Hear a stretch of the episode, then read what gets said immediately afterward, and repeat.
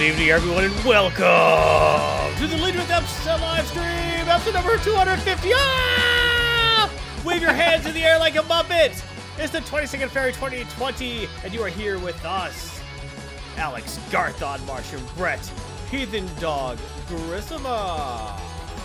Hello, everyone. I hope we. Oh, there it is. Ah, the power! It's too much. No, turn it off. Turn it off. No, no, no spoilers. All right, no spoilers, no spoilers. Here we go. No spoilers. Uh, that music shut off suddenly. I apologize for that. Technical difficulties. To do. Hello, everyone. I hope we find you well. And today is a special, special day because Yay, it's our Baldahar 250th cheered. Yay! Thanks, Baldahar. It's our 250th episode, Yes, it is. and uh, we've got we've got jam-packed uh, prizes and giveaways and all kinds of good stuff. And we have Heathen Dog's most ambitious uh, endeavor yet to try and get all of Dragon Ball Super in one episode. is that really your most ambitious endeavor, like ever? Yes. Like for your life? No, for for the stream. Okay, that's a little better because I was worried for you for a second. Yeah, yeah. The spoiler alert: I did not succeed. Did, did Wait, wait, on the thing or on life? the thing. All Life, right. I'm I'm killing it. Yeah, I'd say so. I'd say Yeah. so. Yeah, I, I retired at 31. Come on, I'm killing. I'm doing pretty good. All right, well, let's talk about something Let's talk about today's segment, see, I see the dog was Dragon Ball Super, episode number one and two. I guess Dragon Ball, you know, adequate was taken, so it was super. Yep, had to be super. like I said, it's episodes one and two of four. All right, so we already know what my anime se- segment's going to be week after next. It's going to be three and four. That's what it's going to be. So no shocks there. Sherry says you took down your tree. I thought it was going to transition from Valentine's tree to yes, Lenten tree this- to Gay Pride Month tree. I lost that fight. I lost the tree fight because uh, it was up for so long and on for so long that the light started to die on it. I would repair a light, there was another one would go, repair another one would go, and Fair a- enough. all of the lights started to get that little burny look, like yeah, Uh, know, too long. You know, they weren't meant to be on for three months. You know, so yeah, okay, had to take. Yeah, it you went through three years worth of light on that. pretty much, yeah, yeah. Uh, his Bravely says your wife put it in the shredder. Oh. no, no, it's back in the box. And a Garthon's comic book, Red Sonja, Age of Chaos number two, Spider Verse number five, and Batman eighty nine. That was great. Joker, Batman. He was on the tower. Jack Nicholson. Yeah, it was great. Where did that come from? That's Batman eighty nine. Oh, okay, the real Batman '89. Yeah, yeah, pretty much. The it. last Batman 89 The the best Batman eighty nine. the best Batman 89. All right. I'm not gonna put. Trust me. It had. Is is Jack Nicholson in Batman Comics issue 89 2020? No. Probably not. Is. I'm Keaton in Batman 89 2020? willing to bet no. The answer is no, therefore it is inferior. Yeah, fair enough. But we'll talk more about that later. And in the RNG, we're talking about Dan Didio, who is out at DC Comics. He was, uh, not to say forcibly let go, but it was highly suggested he leave before security throw him out. On a Friday. That's That's right, Michael Keaton Yep. is Batman. That's actually funny because they had a there was an interview with Michael Keaton, and I think they were interviewing about the Spider-Man movie where he's playing Vulture. Yep. And they actually asked him, "What's the thing with like all the the current actors playing Batman?" He says, "I don't know, I don't care, because I'm Batman." that's a good answer. that was his answer. He's like, "Why does it bother me? I'm Batman." It's like everyone else is just punks. He Yep, did. He did, he did bring a gravitas to the role that others He did. did. Because okay, I'm gonna keep going. His turn as Batman was completely unexpected. He wasn't this huge muscle-bound jock, right? Like all these guys. Action hero. No. Yeah, all these guys playing like I'm six foot three and two hundred pounds of muscle. I am the Batman. I'm like, no kidding. It's like who's that guy running around with the tan line like around his face, who's covered in scars and is made of solid muscle? Oh, that rich guy? He couldn't be the Batman. No. You ever seen him and Batman in a room together? Psh. So yeah, no. But Keaton is like, oh, he's obviously not Batman. Look at that wuss. Yeah, exactly. That's just anyway, which worked very Ultimate well. cover. Yeah, I think so. Uh, not his turn. He was the best modern Batman. Yeah, I'll take that. Sure. Hmm. All right. Information. Today's giveaways. We're giving away the Deadly Tower of Monsters. It's a sci-fi comedy adventure that's very positive. It involves a deadly tower of monsters. Well, that's actually uh, Max Liao streamed this something like two years ago, Something like year that, and a yeah. half, two years ago. And uh, what it is is you're you're playing through a game, and the game is actually uh, DVD behind the scenes footage. And as you're playing, you get audio commentary from the actors and director and producer, and it's all it it's all like, oh yeah, we, we had to put this together with with duct tape and glue, and I'm surprised it didn't fall apart and so like. It's so it's it's all comedic like that and it's it's set in a 1950s sci-fi movie, you know. So it was pretty it was pretty fun. It was pretty fun to watch. Yeah. And Dragon Ball Fighters. Is it Fighter Z or Fighters? I think it's Fighter Z. Sure, why not? It's an anime fighting actually with very positive reviews. If you like Dragon Ball and incredibly long combos, you will like Dragon Yes. Ball Fighter Z. Fighters Z. Fighter Z? if you're Canadian, yeah. Or Hong Kong Fighter Z? I don't know, but there it is. Do you know there's a One Punch Man fighting game coming out? I did not know that. There is a One Punch Man fighting game coming out. Outstanding. The question is, how do you have a fighting game with Saitama in it? Because he comes up and uh, he punches you once and you die. Yeah. Yeah. You have to be ancillary characters. You Yeah, have to be basically you're all the ancillary characters, all the those guys, Yep. and you choose teams of three. And if you choose Saitama to be in your team, he has to come in last. And basically, your other characters have to live long enough for him to show up. Ah, Basically, it's like a you go. time limit. So basically, you're fighting with two people, and if you last long enough against the other team, Saitama will show up, and then just that's the I win button.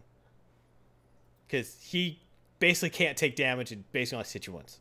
Yeah, I don't know if that's going to be fun like that, but it it's true. Yeah, it, it's mainly meant, I'm guessing, for like one player games, or if you're playing against a friend, it's like uh, give your little brother Saitama. You know, it's like, but then like you whoop his other two characters before Saitama shows up, you win. So you only got to beat two characters. Yeah, Sheriff is showing it. Uh, One Punch Man, a hero nobody knows. There you go. It actually looks really interesting because they actually dealt with the question: How do you put Saitama in a fighting game and not have him be completely overpowered? The answer is he's completely overpowered.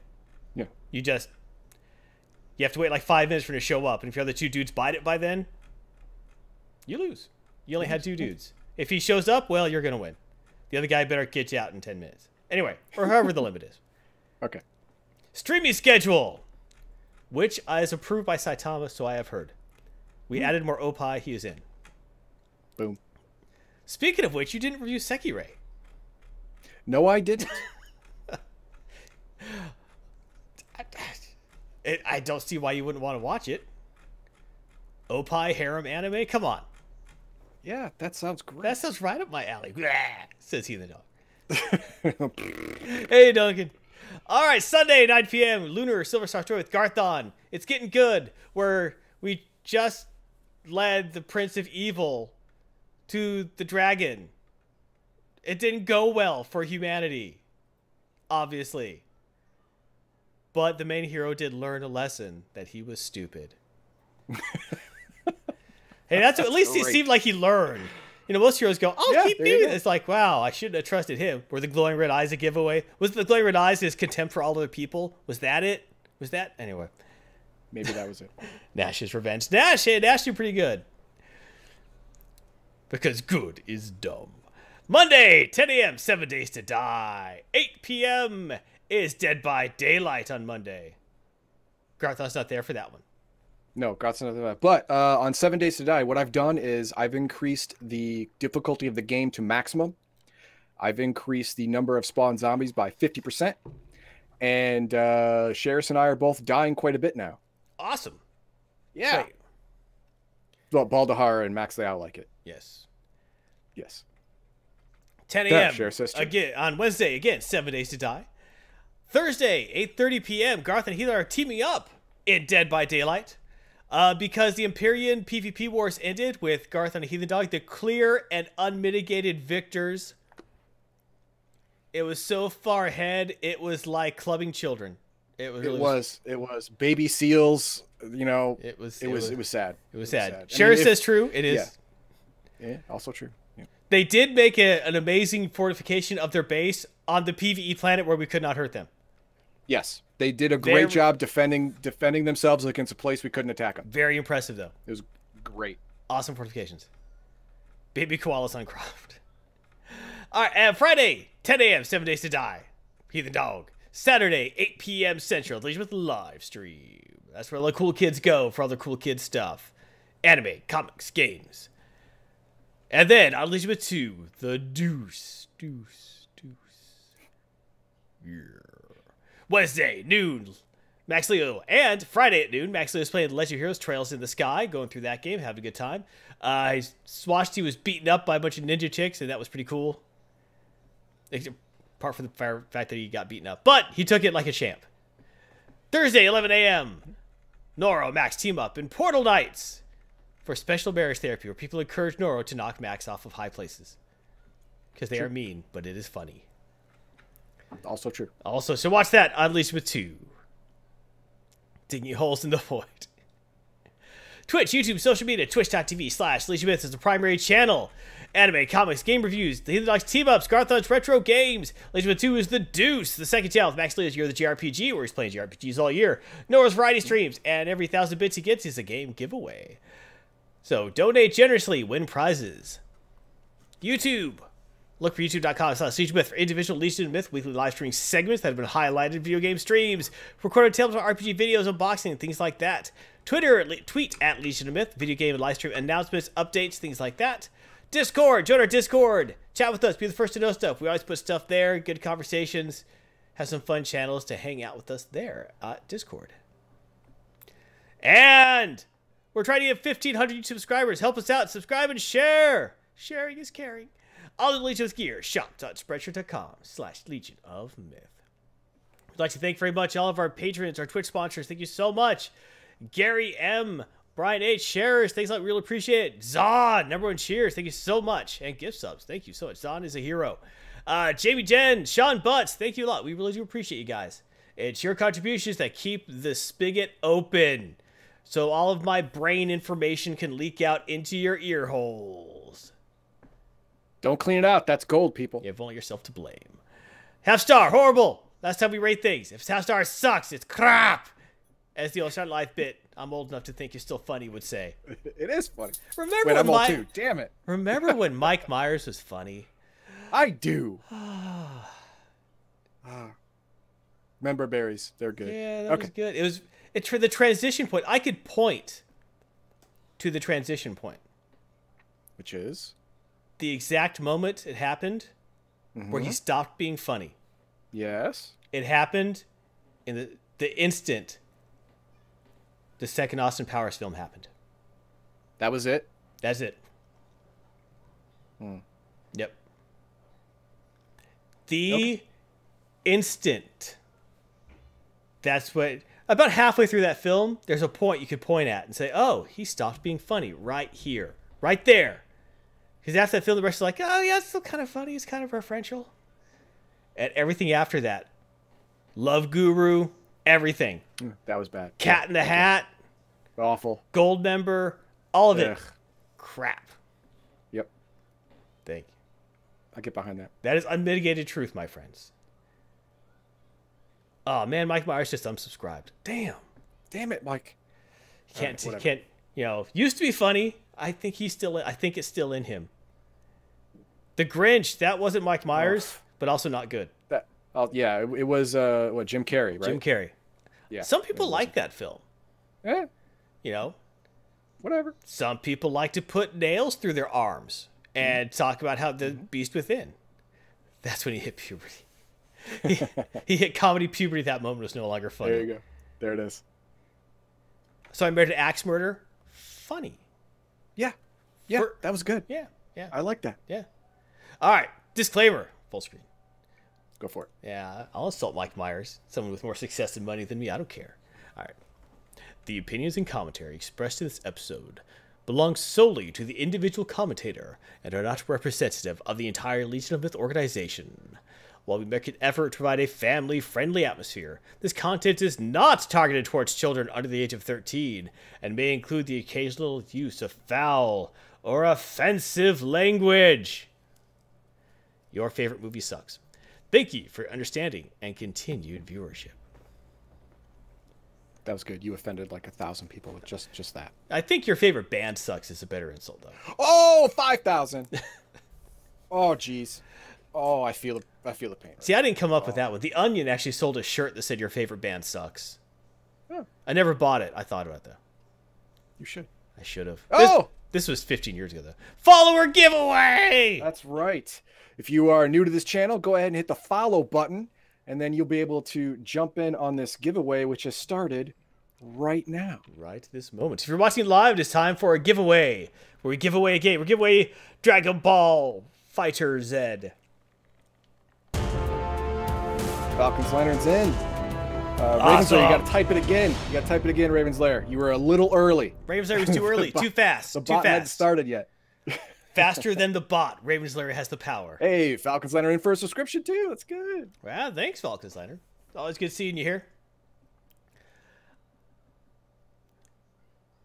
Pats suck. Dicks suck. Baldahar just decided to, and it worked. Wow. Yeah, Okay. nice. You put that space in there. While if we are my family, a friendly atmosphere, the teams have long since burned away the core of our humanity and lets us sobbing in the rain like Batman. Oh, oh God. Oh God. We no longer understand human emotion or concerns. nice. I like how they gave Tom King his own Batman series so they could like kind of push him in the corner and say, Yeah, you still have Batman, Tom King. You still have Batman. Just, just go over there. you know that Dan Didio had a policy where characters couldn't get married? No. Yeah, he did. Huh. Okay. Yep, it wasn't lot of just you know basically because there actually I saw a few articles about that. We'll talk about that later. Ooh, Okay. foreshadowing. All right, while we everyone exclamation point fighter Zed. Yeah, I'm gonna keep saying Zed. I know you are.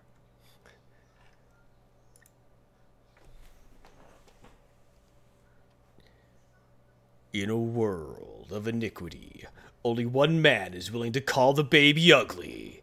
Heathen dogs, anime on the stream. Hello, everyone. I hope we find you well. And today is a special day. Today's my most ambitious anime review yet. Now, normally, if you look back at all of our content on YouTube, which I hope you do, like, share, subscribe, please, uh, you will find out that I usually go through the first three, maybe four episodes of an anime so as not to spoil it for you so you can decide whether you want to watch or not. But there's been rumors and hints and such like that of a new DBS movie in 2020 and maybe even a continuation of the anime series this year. So I decided, you know what? I'm going to try and do all of Dragon Ball Super in one episode. Guess what? It did not work. Not even close. It was a daunting task. My eyes were bigger than my stomach and I couldn't do it. But what I can do is give you the next best thing half. Yes. next best thing is half. So let's look at what we're talking about. This is Dragon Ball Super Part 1. All right. Now, the idea of Dragon Ball Super is after Dragon Ball Z, which you really should watch or know about if you're going to truly understand this. I can't. I can't explain everything in this in the uh, short amount of time, but it follows the the events of Dragon Ball Z. Uh, a couple years later, it's uh it's peaceful time, and then of course, peaceful time is rocked by the emergence of the God of Destruction, and after that, it all goes downhill for for the well downhill uphill. It it all it all gets weird for the Z fighters and of course for the people of Earth. Now, let's go to the credits. Now, Toei Animation, obviously, they're the studio in this one, and this is the return of Akira Toriyama, who hasn't been at the helm of Dragon Ball since the end of Dragon Ball Z, and you can tell because Dragon Ball GT sucked. All the other stuff was bad, and this is not. Toriyama is the is the magic sauce. I know Heathen Dog's telling the truth because I read online that Dragon Ball GT sucked. You should have read from me that Dragon Ball GT sucks because I think It that's was what everybody- online. You might have been. Okay, it was, uh, okay, it was also for me, but uh, this uh, this first run went from July fifth, two thousand fifteen, to March twenty fifth, two thousand eighteen. So this is a couple years here. This is few years uh, for one hundred thirty one episodes, and you can watch it all in its entirety right now on Crunchyroll. Sheriff agrees. It did suck. That's good. All right, so let's go and start episode number one of four. This is going to cover the God of Destruction Beerus saga and the Golden Frieza saga. All right, let's start with the God of Who Destruction. names Beerus these? Saga. The, if this is a translation, all right. I didn't name it. Japanese named it. All right, now what I'm going to do They could have named these him sagas Michelob, is- God of Destruction, or something. what I'm going to do for all these sagas is I'm going to introduce by telling you the important characters that are new to the series for this saga, and then continue on to the general overview. So the a- important characters: Is that a Sphinx cat with psychic powers? a Sphinx cat with uh, unbelievable god powers. Good enough. Yes, uh, he is Beerus, the god of destruction. Uh, there is one god of destruction for the entire universe. Eh, the god of destruction's jo- the god of destruction's job is to destroy planets which is required for the uh, rebirth of new planets. You know you have to kind of like get the weeds out so other real you know flowers can grow. And so that's Beerus's job. Now uh Whis is his angelic attendant. Now he he's sort of introduced like a butler to Beerus like following his commands and stuff like that uh, he also is apparently a martial arts instructor, but he doesn't take a whole lot of guff from Beerus, and sometimes Beerus seems a little, I don't know, afraid of Whis. Hmm. But uh, that doesn't really get explained until much later in the series, so I'll save it for that. So let's start off the main events. Starts off with Beerus wakes from a dream. He's been asleep for 39 years. He's a cat god, so he sleeps a lot, right? He dreamt of a Super Saiyan God.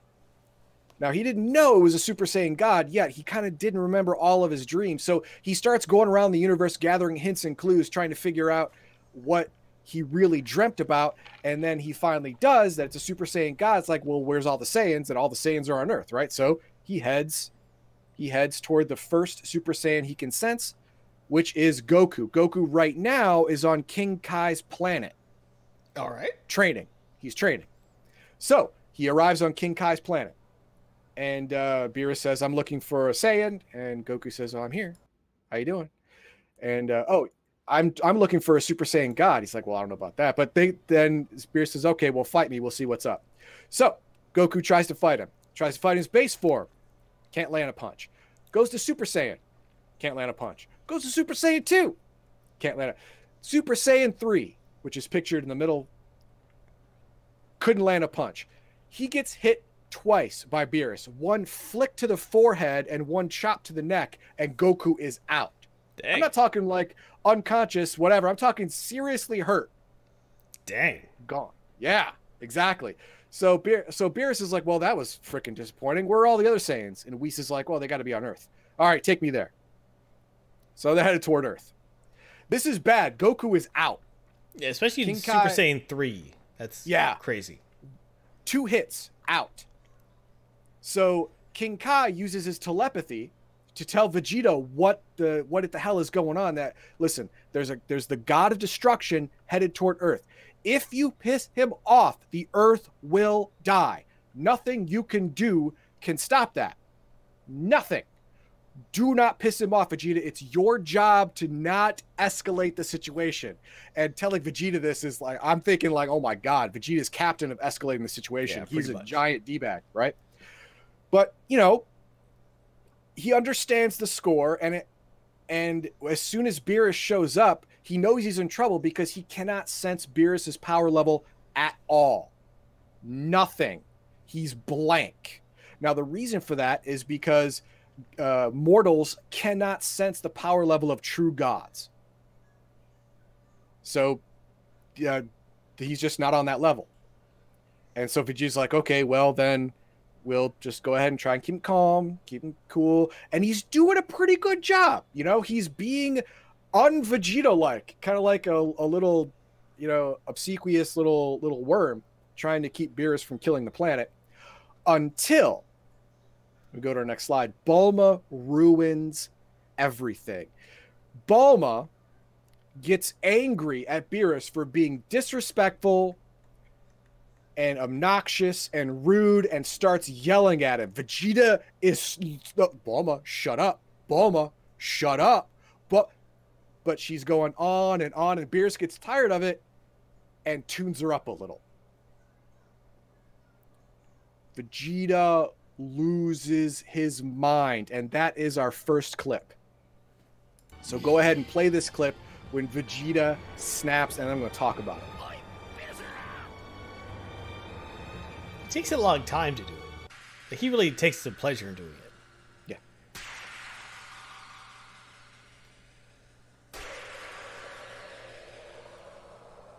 It's not good.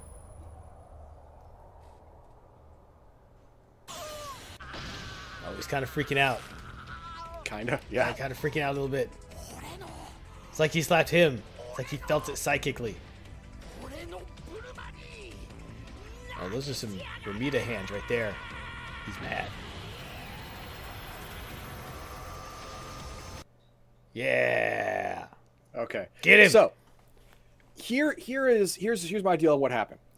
The one thing that will make Vegeta do the dumb thing. Vegeta is an excellent tactical thinker and fighter. He is.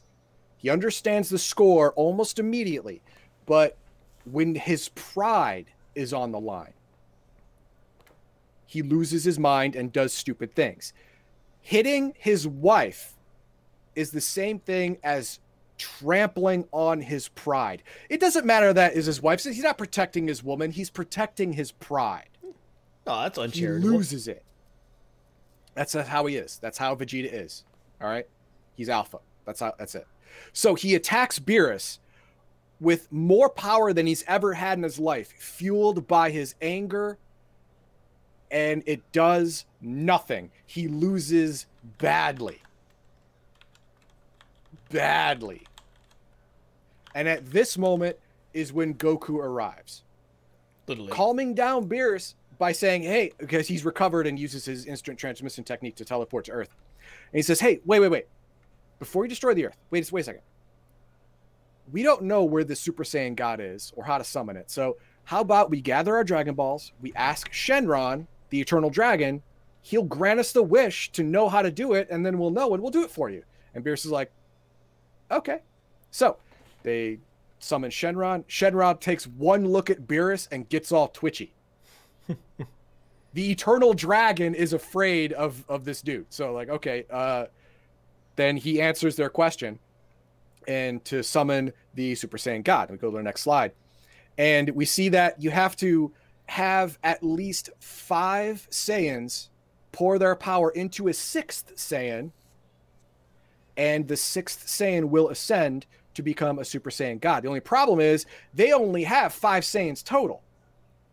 But this is when Videl, Gohan's wife, says, "Wait a minute, I, w- I was going to tell everyone on- at this party before Beerus came in and ruined it. Uh, I'm pregnant." Oh, so she well, gets That's she- convenient. yeah, she gets in the circle, and her fetus counts as the sixth Saiyan, and boom, he ascends to a Super Saiyan God, which is the uh, picture below me. As you can see, he's got the red hair, which is a completely different transformation, and no one can sense his power level anymore, except for Beerus and Whis. So he has truly ascended to godhood. Because now he's doing mega damage. Yes, he, yeah, he's doing mega damage now. Yes, he is a mortal god.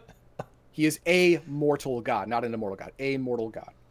So, Goku and Beerus fight, and this thing is bananas. First, they they try to go up in the air, but it's still too close, so they go in the upper atmosphere, and their their strikes are actually bending the fabric of reality so much so that all of the Kais, which are the the lower level deities, they're not really immortal, but they live a super long time.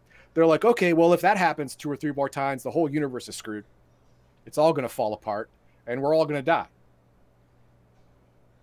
But that doesn't happen because Goku, while they were fighting, had uh, figured out a way to counter Beerus's blows exactly to nullify the the reverberation effect, kind of like a, a counter harmonic type thing. So that that was that was pretty cool. But Goku ends up losing the fight, but Beerus saw so much potential in him that when he went to go through with his promise of if you lose the fight, I'll destroy the earth, he fakes falling asleep. And we says, "Oh well, he didn't actually prepare beforehand. He's been sleeping for 39 years. He must have drained his energy." And he leaves. And that's the end of the God of Destruction Beerus saga. Four stars. I give stars at the end. Oh, sorry. All right. And then that opens up us to the Golden Frieza saga, which is the next slide. Now, the important characters in this thing obviously is Frieza. Is, is he standing on his hands? No, but he he has uh, prehensile hands Oh, fair. and tail. So, Frieza, uh, he was killed by Trunks in Dragon Ball Z. Isn't Trunks a kid? This was future Trunks. F- uh, Fair enough. Trunks came back. All right. Came back in time and killed Frieza, chopped up with the little little tiny pieces, and then obliterated the pieces. And first, he was sent to hell because that's where bad guys go, right? Well, he was causing so much trouble in hell that hell decided, you know what? You know what would really piss him off? I'm with you, Let's send him to heaven, trap him there, and make him make him watch like fairies and and unicorns and stuff dance around, sing songs at him all day, and that worked because he freaking hated it. Wouldn't It that bother torture. everyone else? Like, oh, I'm finally in heaven. So try keep blowing stuff up, like yelling, "Damn fairies!" You know, I'm sure there are certain levels of heaven. maybe they just put him far away from everyone else. Heaven's an infinite plane. They could put him far away from everyone else. Yeah, there you go.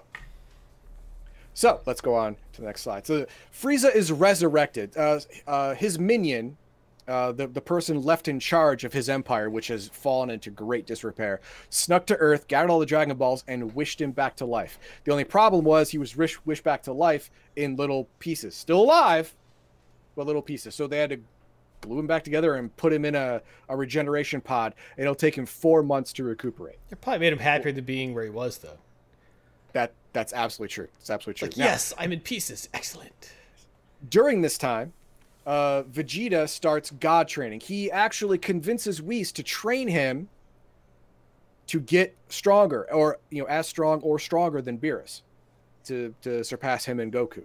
Hmm. And he starts doing that. Uh, Goku butts in, fig- figures out what what Vegeta has done, gets worms himself into training as well. So now Whis is training them both. All right, then that's what happens over the four months, uh, in, in, while uh, Frieza is in the regeneration pod. Now, after this four months, Frieza gets out of the regeneration pod and decides, you know what? It's time to go get my vengeance on. So he heads to Earth looking for Goku because even though Trunks is the one that really killed him, his first great defeat was at the hands of the very first Super Saiyan, Goku. And that really sticks to him. So he wants to kill Goku. I mean, killing Trunks is fine. I'll take it. He'll get to there. But uh, yeah, we'll, we'll get there. But uh, Goku is number one on my crap list. So uh, he heads to Earth, and uh, Goku's not there, but all the Z fighters are there.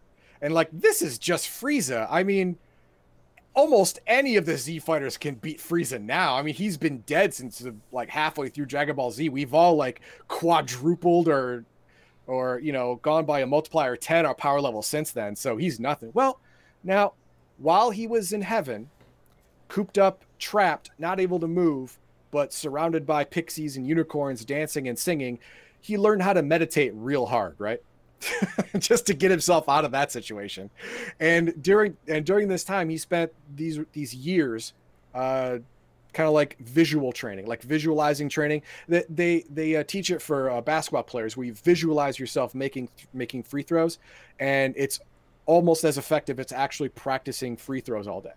That's basically what he did while he was trapped.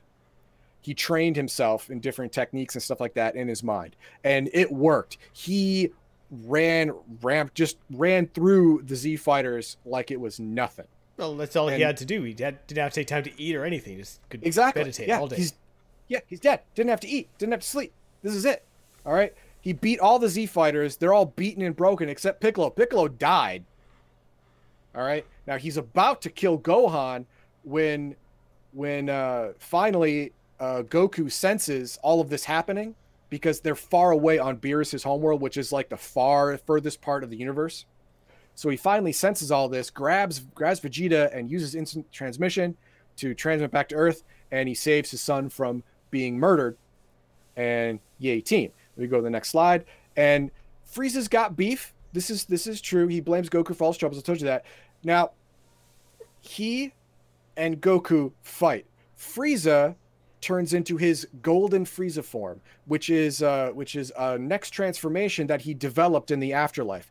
It significantly advances his power, which was already significantly advanced from his mental training, and uh, Goku cannot keep up until he demonstrates his new technique that he learned in training with Whis, Super Saiyan Blue. Now, originally, this was Super Saiyan God that surpasses Super Saiyan something. It was like a real long thing, but in the translation, they brought it down to just Super Saiyan Blue. All right, now I've got the clip of him, his very first transformation, going right now. So go ahead and hit it. I hope he's yelling a lot. It's not Dragon Ball unless he's yelling a lot. True. Need a Super Saiyan flow chart. Yeah, no kidding. They exist, Duncan. I've seen them. Oh, it's like a magical girl transformation, yeah. except with less spinning. And uh, there's no like pose at the end. Like He has an angry man pose.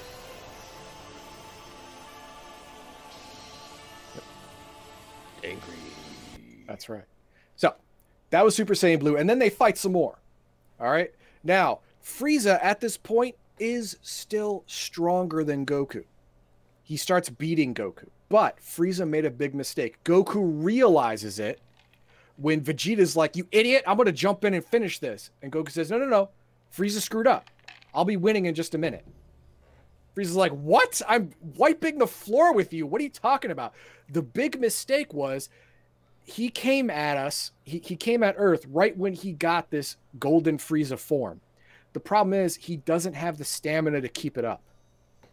He ran out of juice so fast that the form is not useful in battle. So minutes later, Golden Frieza is now on the ground. Super Saiyan Blue Goku is above him. And even though technically he was stronger, he just doesn't have anything left in his tank. And it's over. And Goku untransforms and goes to walk away saying, You're nothing. Get out of here. Frieza, sh- uh, uh, when Frieza's minion shoots him in the back with a laser when he wasn't looking and gives him a mortal wound. So uh, Vegeta jumps in, kicks Goku to, to the side, and says, "Dial, I'm to stop this." Kills kills Frieza's minion and goes to kill Frieza. Frieza, instead of dying, decides he's to take everyone with him and blows up the Earth. Well, that's uh, that's unfortunate. Hey, what else? Good to see you. Hey, what else? Thank you. And that's where the whole Blows up- series ends. That's where the whole series ends. Except there's an angel on your side. Whis protected everyone near him because Beerus was near him, and uh, Goku, uh, Gohan, Krillin, Tien, and several other Z fighters were also near them. So they are protected in this little protection bubble, and they're looking at the remnants of Earth just floating around them. And Whis says, uh, "I could, I could rewind time." I mean, you know what now? Well, that comes in handy. I can rewind time. Yeah, I can do it. Uh, I can rewind time three minutes, but I can only do Sure. it once. Well, do it quick. Yeah, exactly. And uh, I can give you a chance to make up for your stupid mistake of turning your back on a on an obvious, obviously uh, strong villain. Goku says, "Yes, please do." So they rewind time. Only the people inside the bubble remember the future. So so Vegeta, who's outside the bubble at this point, ready to kill Frieza, doesn't know what's happening. So Goku jumps in, goes full power, and attacks Frieza with a with a surprise attack, killing him before he can set off a chain reaction that destroys the Earth. So Goku fixes his mistake, the Earth is saved, and that's the end of the Golden Frieza saga. Pretty hardcore for Goku. Yes, pretty hardcore for Goku. Now, for those of you watching on YouTube, next time in episode number two, I'm going to go through the Universe 6 saga, the Universe 6 God of Destruction. Now, we live in Universe 7, or this anime is in Universe 7. Uh, wants uh, they they want our Earth, so they have a Universe tournament, Universe 6 versus Universe 7. And after that, we do the copy Vegeta saga. Vegeta gets cloned, and the clone hates everyone, especially Goku. That's not very different than normal Vegeta. Yeah, except this one's evil Vegeta. More evil Vegeta. Well, More- Vegeta, well, you know, gets good. He's not evil anymore. Yeah. He's he's gruff. He's not evil anymore. Okay, so what are your thoughts? What do you think of this anime review segment? What are your thoughts on Beerus? Beerus uh, introducing a god of destruction really is the main main new character that sets off this entire anime. All of Dragon Ball Super is hinged on Beerus, the god of destruction. So, what are your thoughts on that? Could have been somebody else? Could they done another way? Do you like Beerus? Do you not? Uh, is there any, any anime you'd like to review after I finish DBS? Go ahead and throw it in uh, Twitter, Discord, throw in the comments below. And if you like these reviews, you want more of them, be sure to like, share with your friends, subscribe. That'd be awesome. And uh, yeah. And you go ahead and uh, what's the phrase? Be a legionnaire. Yeah. All right. Before we continue, I'm going to go over the chat. All this chat that I missed. I saw it happening, but I was never going to get through it. But oh my God, I got to rewind a whole lot. Well, if you could turn back time. If I could turn back time. It's too easy. It's too easy. I know. Okay. I had to restrain myself from from the joke earlier. Oh, hey, Zon, thank you. If All I right. can find my way. Duncanado says Dragon Ball if Journey to the West met WrestleMania. Yes, that's exactly what it is. Uh, Toriyama apparently liked GT more than Garthon. Oh, uh, I don't know why anyone would like GT. That's awful. That's an awful thing to say. Well, I do remember when I was reading about Dragon Ball GT months ago that he actually didn't say anything. A lot of people say it's like the worst thing ever. He was always like, "It's not bad." Yeah. He didn't say he loved it. It was like he didn't offend him in any way. Yeah, exactly. Now, uh, Mar Hogman says Beerus is a guy who can punch planets to rubble, so he has to be super careful not to pulverize her. No, like I said, he just wanted to tune her up a little. That's all. Even then, if you like know, if you like your normal flicks, you know, could break Goku, you got to be careful with your little exactly. Backhand. That's why it was so slow, right? Well, that's true. That's why he had to come up and prepare. Yeah, and meditate. like okay, okay, okay, okay. hold okay. it back. That's point zero zero zero zero one percent. God. okay, there you go. And uh, uh, to do this, Videl is preggers. That's exactly right. But she was preggers. And that, that you oh you like how her hair went gold? Yeah, I thought it was a pretty I thought it was, it was a pretty cool effect too. Uh, uh Markman says Frieza had his own subdomain apparently. Yeah, he did. Yeah, he did. He was the only one there in this beautiful idyllic landscape with unicorns and fairies. Happy and unicorns and fairies and. Yeah. I want to share today. Don't you love Hole? I do love Handle. Yay! Oh, kill me. Pretty much that, yeah. I want to see Heathen Dog review Kefla. I will. It'll be it'll be in two weeks when I get the other half. Oh. All right. Cher says so. It's not good. GT. No, it's not good at all. It's not good at all. Don't watch it uh, un- unless you want to watch a grown up trunks in boy shorts. That was the best part of it. that's creepy when you say that's the best part. Yeah, I mean, think of like a uh, like a, a, a British child prince they have to wear shorts until they're eight. Those shorts on a grown man. Well, the guitarist for ACDC did that. He was cool. Only because he, he was in a band. Only because he was the guitarist for ACDC. He gets exactly. a pass. Well, it was yeah. Angus Young. Was that his name? He gets a pass. so. No yeah. one else does. I mean, I mean, look, there are a lot of of singers and guitarists and bassists, even drummers in bands that are ugly as hell, but get any well, girl they want. Well, yeah. Only because they're in the band. Well, that's that's why you join a band. Yes. I actually saw. Gosh, when they put out the history of rock and roll on PBS, uh, Ken Burns I think did it years, years, years ago. Yep. Uh, they were talking to some old '60s burnt out rock and roller who was super popular at the time, and I remember, I wish I could remember who it was. He was in some mega big band, but he was like the guitarist or something. He's like, there are three reasons you get into rock and roll. If anyone tells you you got into rock and roll for the art, they're lying. Well, he yep. said effing lying. You get into rock and roll for three reasons: money, fame, mm-hmm. and sex. Now they're not all equally important. Whichever one's most important to you, that might. Be, but the other two are there. Those are the only reasons. Artistic integrity, making a difference, bullshit. Those are the three. If you didn't want to do that, you wouldn't be in a rock and roll band. You'd be playing the freaking viola. There you go. So yeah, that's why I joined a rock and roll band, kids. The Fair. more you know. That's why I need the more you know graphic. Dun dun dun dun. All right. You ready for part two?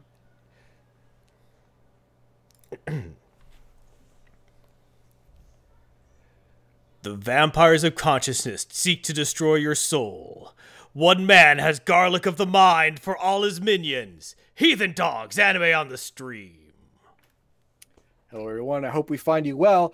Today is another special day. This is going to be the second part of my part one Dragon Ball. You know what? This is I'm just gonna get to it.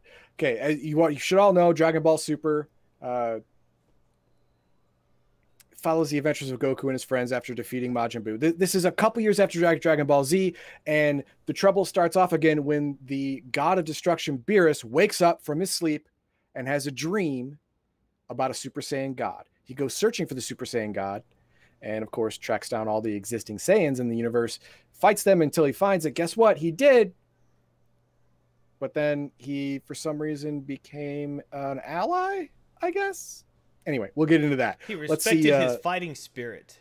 There you go. Let's look at the credits of this thing. Of course, uh, Toei Animation, and uh, the Akira Toriyama is back as chief writer. Yeah. Again, I will say again, this is why this is good. Uh, the first run, July 5th, 2015 to March 25th, 2018. And the reason I'm doing this is because uh, there's been rumors and hints and clues that in 2020, not only will there most likely be a DBS movie coming out, but there may, may be continuation of the DBS anime, which is awesome. Uh, the current DBS anime is 131 episodes, and you can watch them all and it's in their entirety on Crunchyroll right now. Well, not right now, because I want you to stay here for a second, because this is episode two of four the Universe 6 saga and the Copy Vegeta saga. First, let's go to the Universe 6 saga. Now, though, like I said, the way I do this is I will give you the important characters that are given in each saga, explain them a little bit, and then go to a high level overview. So, the important characters here are Champa, God of Destruction. He's from Universe 6. There's only one God of Destruction per universe. So, the introduction of this one means that he's from another universe, and he is. He's from the sister universe, Universe 7, which is Universe 6. And he brings in tow his angelic attendant, Vados. Now, he's same as Whis. He is, uh, he is- he? seems like a, that's a she. I, I don't know why I put he. I'm sorry. Yeah. Uh, I didn't put he or she in there, but th- this is a she. Yes. This, he's act, the she, I keep saying he. She is It- actually, it's, anime. uh, it could have been either. I wasn't sure. yeah, yeah. This is actually uh, Whis' sister, I think. Anyway, uh, also important character introduced in the saga is Hit. Hit is the most successful assassin from Universe Six, and by most successful, I mean he's never, ever, ever failed, ever, ever. And of course, at the end of the saga, we get the brief introduction of Zeno, the Omni King. Zeno is the supreme ruler of all universes Sure. Why not? all of them. There are 13. All of them. He is in he is the top dog. There is no one above him. There's nothing above him. This There's is it. none higher. There is none higher. All right. So, knowing all the main characters, let's go on to the main events. Now, after the uh, uh the Frieza saga, Goku and Vegeta continue their training with Whis. Because why not? All right. Yeah, because they do. you know, Frieza got pretty strong. Yeah, Frieza got pretty strong, so we got to get even stronger than that. Plus, we are definitely not as strong as Beerus yet, so we got to keep training. So they do. They go on. They, they go to Beerus's planet, which is on the edge of the universe, and they start train, train, train. Now, during this time, Champa arrives in this universe. All right, he heads toward uh, Beerus's planet to say hi. Uh, they really don't like each other for some reason. It's not really uh, because maybe it's because God of Destructions can't like each other, but uh, Beerus comes and and uh, and he has the most delicious egg from his universe, the most delicious egg ever, and let everyone try it. And he's like, "You're all gonna say, oh my god, I really want this egg." And everyone tries it, and Goku and Vegeta are like, "Hey, does this taste like a regular egg to you?" They're like, "Yeah, yeah, it does. This is just an egg." And so Beerus is counters. Really? Well, I've been to a place called Earth, and uh, I got these instant cup ramen. Here, try this. Instant cup ramen. Add hot water, wait three minutes, eat. Champa is floored. Well, what universe He's could create floored. something even close to that? Exactly. He doesn't. He doesn't get it. He, his mind is blown. what the hell? Apparently, Earth has the greatest food in the universe, and apparently in two universes. so, uh, immediately, Champa says, "Vados, why haven't I heard of our Earth? Find it. Check it out." So Vados looks through her little Rolodex of, of planets and finds Earth, but oh, they destroyed themselves in conflict it's a barren rubble heap. Oh, Oh, no food for you, Champa. no cup noodles for you. Exactly. But Champa can't have that. He wants this Earth. Look so, at him. He likes to eat. yes, look at him. He's a he's a fatty. He likes to He's eat. He's a fat kitty. He likes to eat. Leave him alone. Exactly. So he proposes a tournament. A tournament of uh, a, a tournament of fighters. Five fighters from each universe come together. Winner winner take all. All being, if I win, Champa says, if I win, we switch Earths. Your Earth goes to my universe. My Earth goes to yours.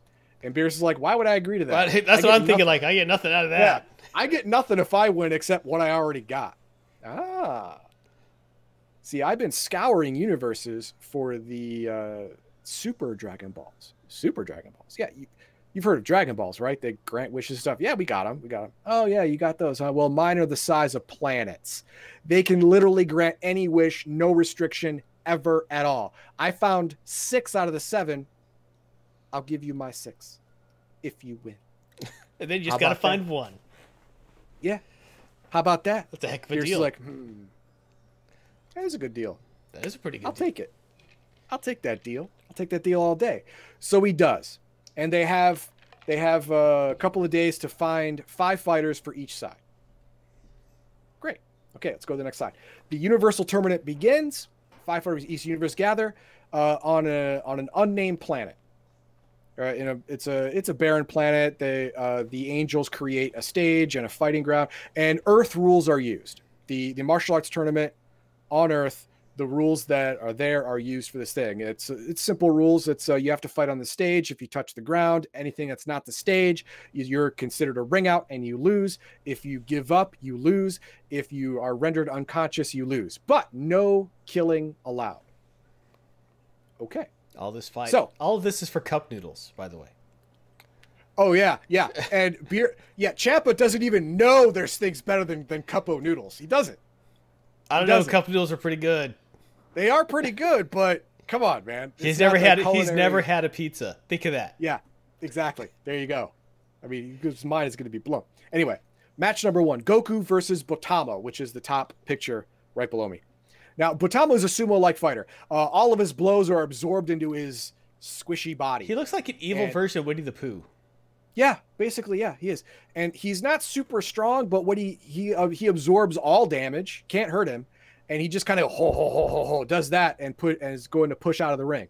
Well, Goku beats him by grabbing him when uh, when he gets pushed to the to the uh, re- edge of the ring, grabs him, and does a suplex type thing and throws him out of the ring. There you go, Botamo out of here, gone. Then Goku fights Frost. Frost is a duplicate of Frieza Oh, nice.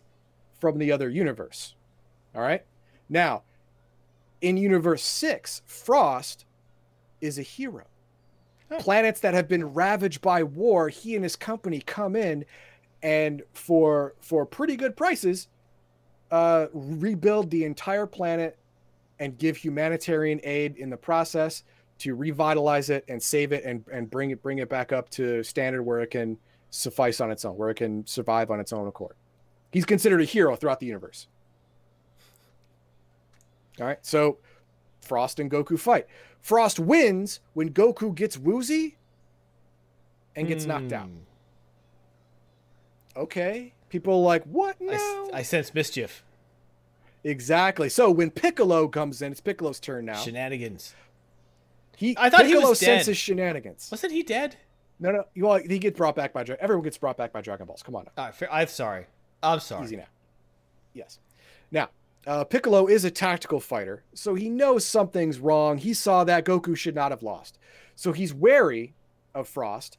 He gets Frost uh, wrapped up in in his extendo Go Go Gadget arms, and then he starts powering up his giant uh, attack that has like 18 different names super beam cannon or ultimate beam cannon or whatever there's a whole bunch of names for it but he goes to charge up and fire it and suddenly he gets woozy and gets defeated everyone's like what what bull but there you go can we go to our next slide and now frost is caught cheating the referee saw that second one saw Ah. the second cheat he has uh in his in his forearm an implant that has poison in it. Ah, shenanigans. Shenanigans indeed. So immediately he's disqualified, and Piccolo and Goku are reinstated into the competition because Frost cheats. But Vegeta said, "No, no, no, no, no, no, no. I want to fight him. Leave him in. Undo the disqualification. I want to fight him. Leave him in." Everyone's like, "Come on, man! It's a free win. What are you gonna do?" Ah, I want this. Like, all right, all right. So Piccolo has to surrender his because he's he's currently in his spot, and then Vegeta can come in. So Piccolo surrenders. Vegeta comes in, and Frost does his ah, I was evil the entire time. I was the one that caused the wars on all those planets, so I can make bank and and and I rule the universe. it! I- That's right, I knew it. And he gets this monologue all in. It says, "No, I will destroy you with sheer power." And he charges Vegeta. Vegeta init- instantly powers up to Super Saiyan 2, hits Frost, knocks him out of the ring. It's done. He gets it's punked. over. That's nice. He gets punked. Basically, it's punked. Vegeta wanted to punk him, and he knew he could. well, he's been training with So the Angel for years now. Or months or Exactly. This was this was nothing. This was nothing. All right, then now Vegeta carries on, and now he's facing uh, Auta Magetta. He's a he's from a robot planet, so he's a robot. Duh. Now, uh, because of all of the giant balls of energy been flying around everywhere, uh, Champa had a globe of energy, a globe of indestructible energy around the stage, so no one in the audience would get hurt by a stray energy blast. And of course, uh, people agreed, like, "Oh, it's a good idea. It's a good idea." No, no, Champa was gaming everybody because uh, Magetta has has a special attack. He can heat up the environment, and with Ah. that giant, yeah, with that giant dome over everything, he heat up the environment even faster.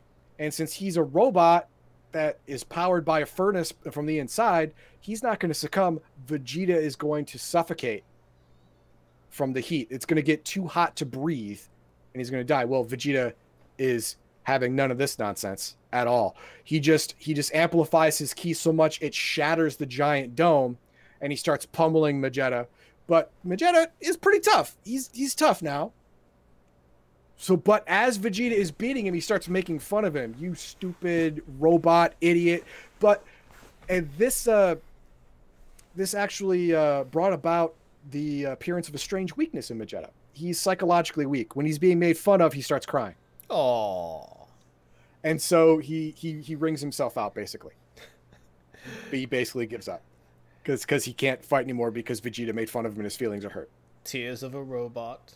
Exactly, tears of a robot. An Okay, android next. can cry. That's right.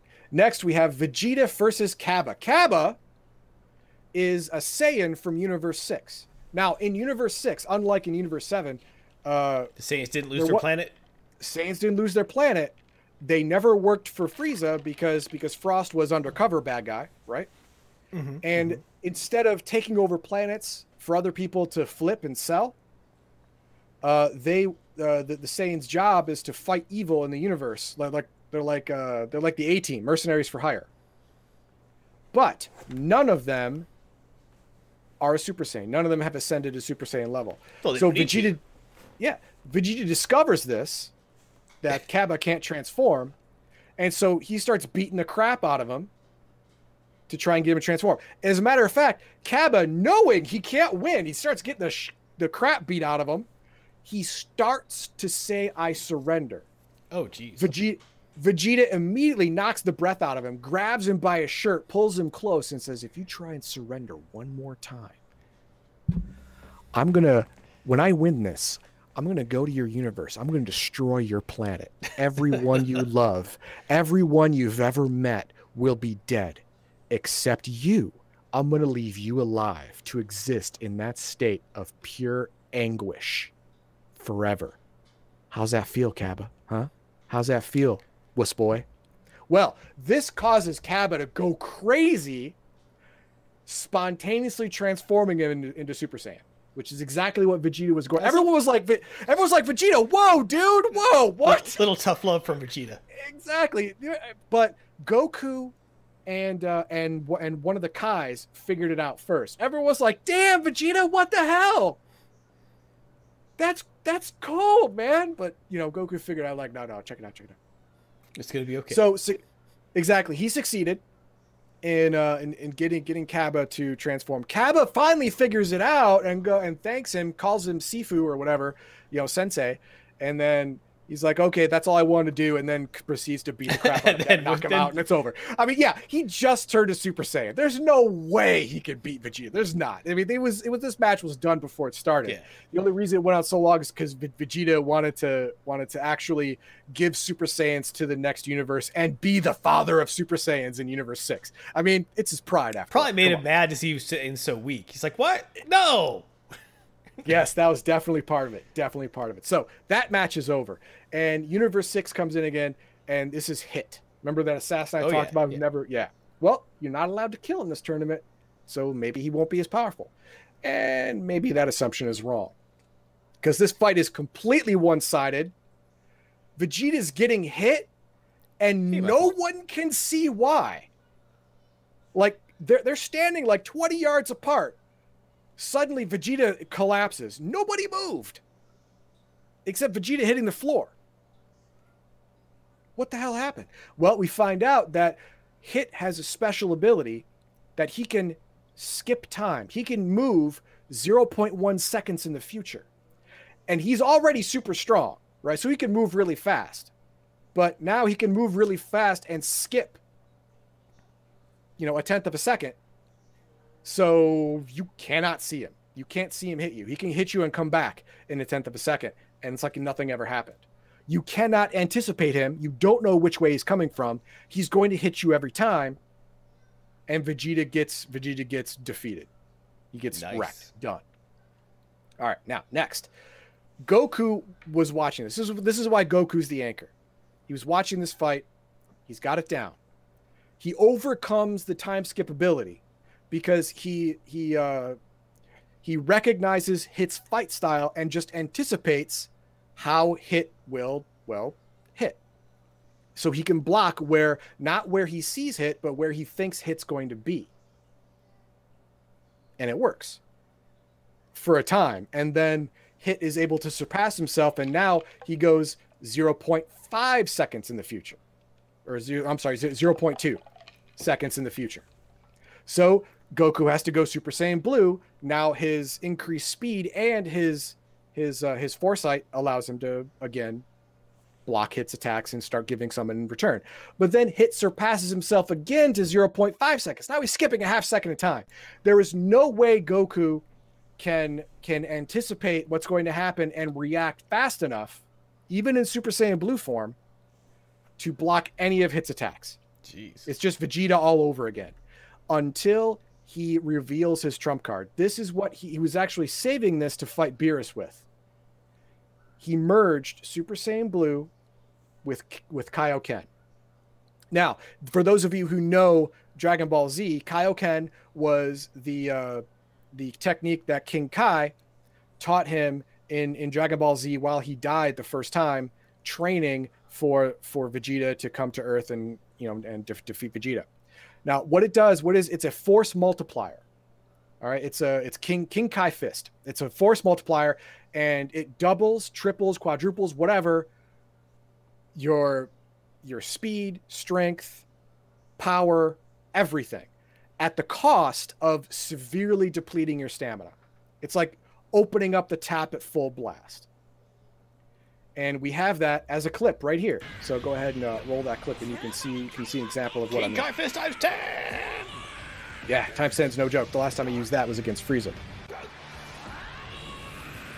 Seems pretty pissed.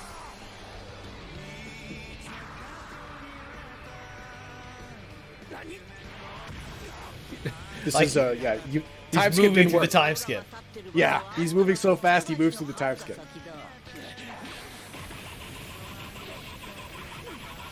That's a lot of hits to that face. Yeah. Ah! you, hey, my my fault. Thank you. That's a lot All of right, punches. So now uh everyone thinks, "Oh my god, this is so great." You know, uh Goku's going to win. Vegeta's the only one that knows, okay, this has to be over quick because he's faced Goku with Kaioken. And after just a couple minutes, uh, Goku was absolutely exhausted. Now, Yeah. he didn't use Kaioken once he learned Super Saiyan because the stress on on his body would be too great. Super Saiyan and his, gives such stress to the body that adding Kaioken it would just blow his body up, right? So the only reason he can use it now with Super Saiyan is because Super Saiyan Blue requires such precise chakra control, precise chi control that he's able to control the the the uh, I, I guess you could call Kaioken as a controlled ki overload. He's barely containing this overload inside his body, constantly adjusting to create this effect. Well, after after fighting Hit for a while, Hit is going down, but not going down fast enough. Goku loses stamina first and falls unconscious to the ground. So Hit wins. Then we have Monaka versus Hit. Now, I didn't talk about Monaka before because he's not an important character. What he is, he is a fake out. Uh, Beerus brought in this random alien as the fifth member of the team and said, This is Monaka. He is the most powerful mortal in the universe. Don't even try fighting him. He's our anchor. He's the last one to go. If, if all of you scrubs die, then he's going to win the day. He said that to keep Goku and Vegeta hungry, to keep them mm. keep trying harder. Because now they don't not only have to beat Beerus, but they got to beat this Monaka guy too. Damn it! And Beerus is talking this guy up. That means Beerus must respect this guy. It was all a ruse. Beerus never expected Goku and Vegeta to fail. Which why so now Monaka exactly. So now Monaka's in the ring, trembling like a leaf because he knows he's gonna die. He saw these fights, man. He knows he's dead, right? And hit easily reads this guy and goes, "Oh, this is this was a joke, not not a joke. This this, this was a trick." But Beerus and Champa throughout the entire term have been bad mouthing each other, and it become painfully obvious that all the fighters here are pawns, and that's this pisses Hit off. So Hit plays along with Beerus's game. When when Monaka goes in for his uh, five year old windmill attack and hits hit, hit fakes being knocked out of the ring and loses. Very nice. So Universe 7 wins. Fact says reminds me of the House of Quark. I'm defeated. Basically, yes, the House of Quark is a giant bluff. The entire thing was giant bluff. So Universe Universe Seven wins uh, because hit through the fight. Now, at this moment, Zeno arrives. So next slide the Omni King, the god above all gods in all universes, was watching this fight and was amused. Oh, well, good. He, yeah, he or it, whatever, was so amused, in fact, that he that it proposes a multiverse tournament, uh, a tournament of fighters from several different universes, the strongest they can find. Come, and it's a winner take all. It'll be great. It'll be awesome. And this was at Goku's insistence. Now, everyone is super pissed. All of the Kai, the two gods of destruction, they're like, Goku, shut the F up, man.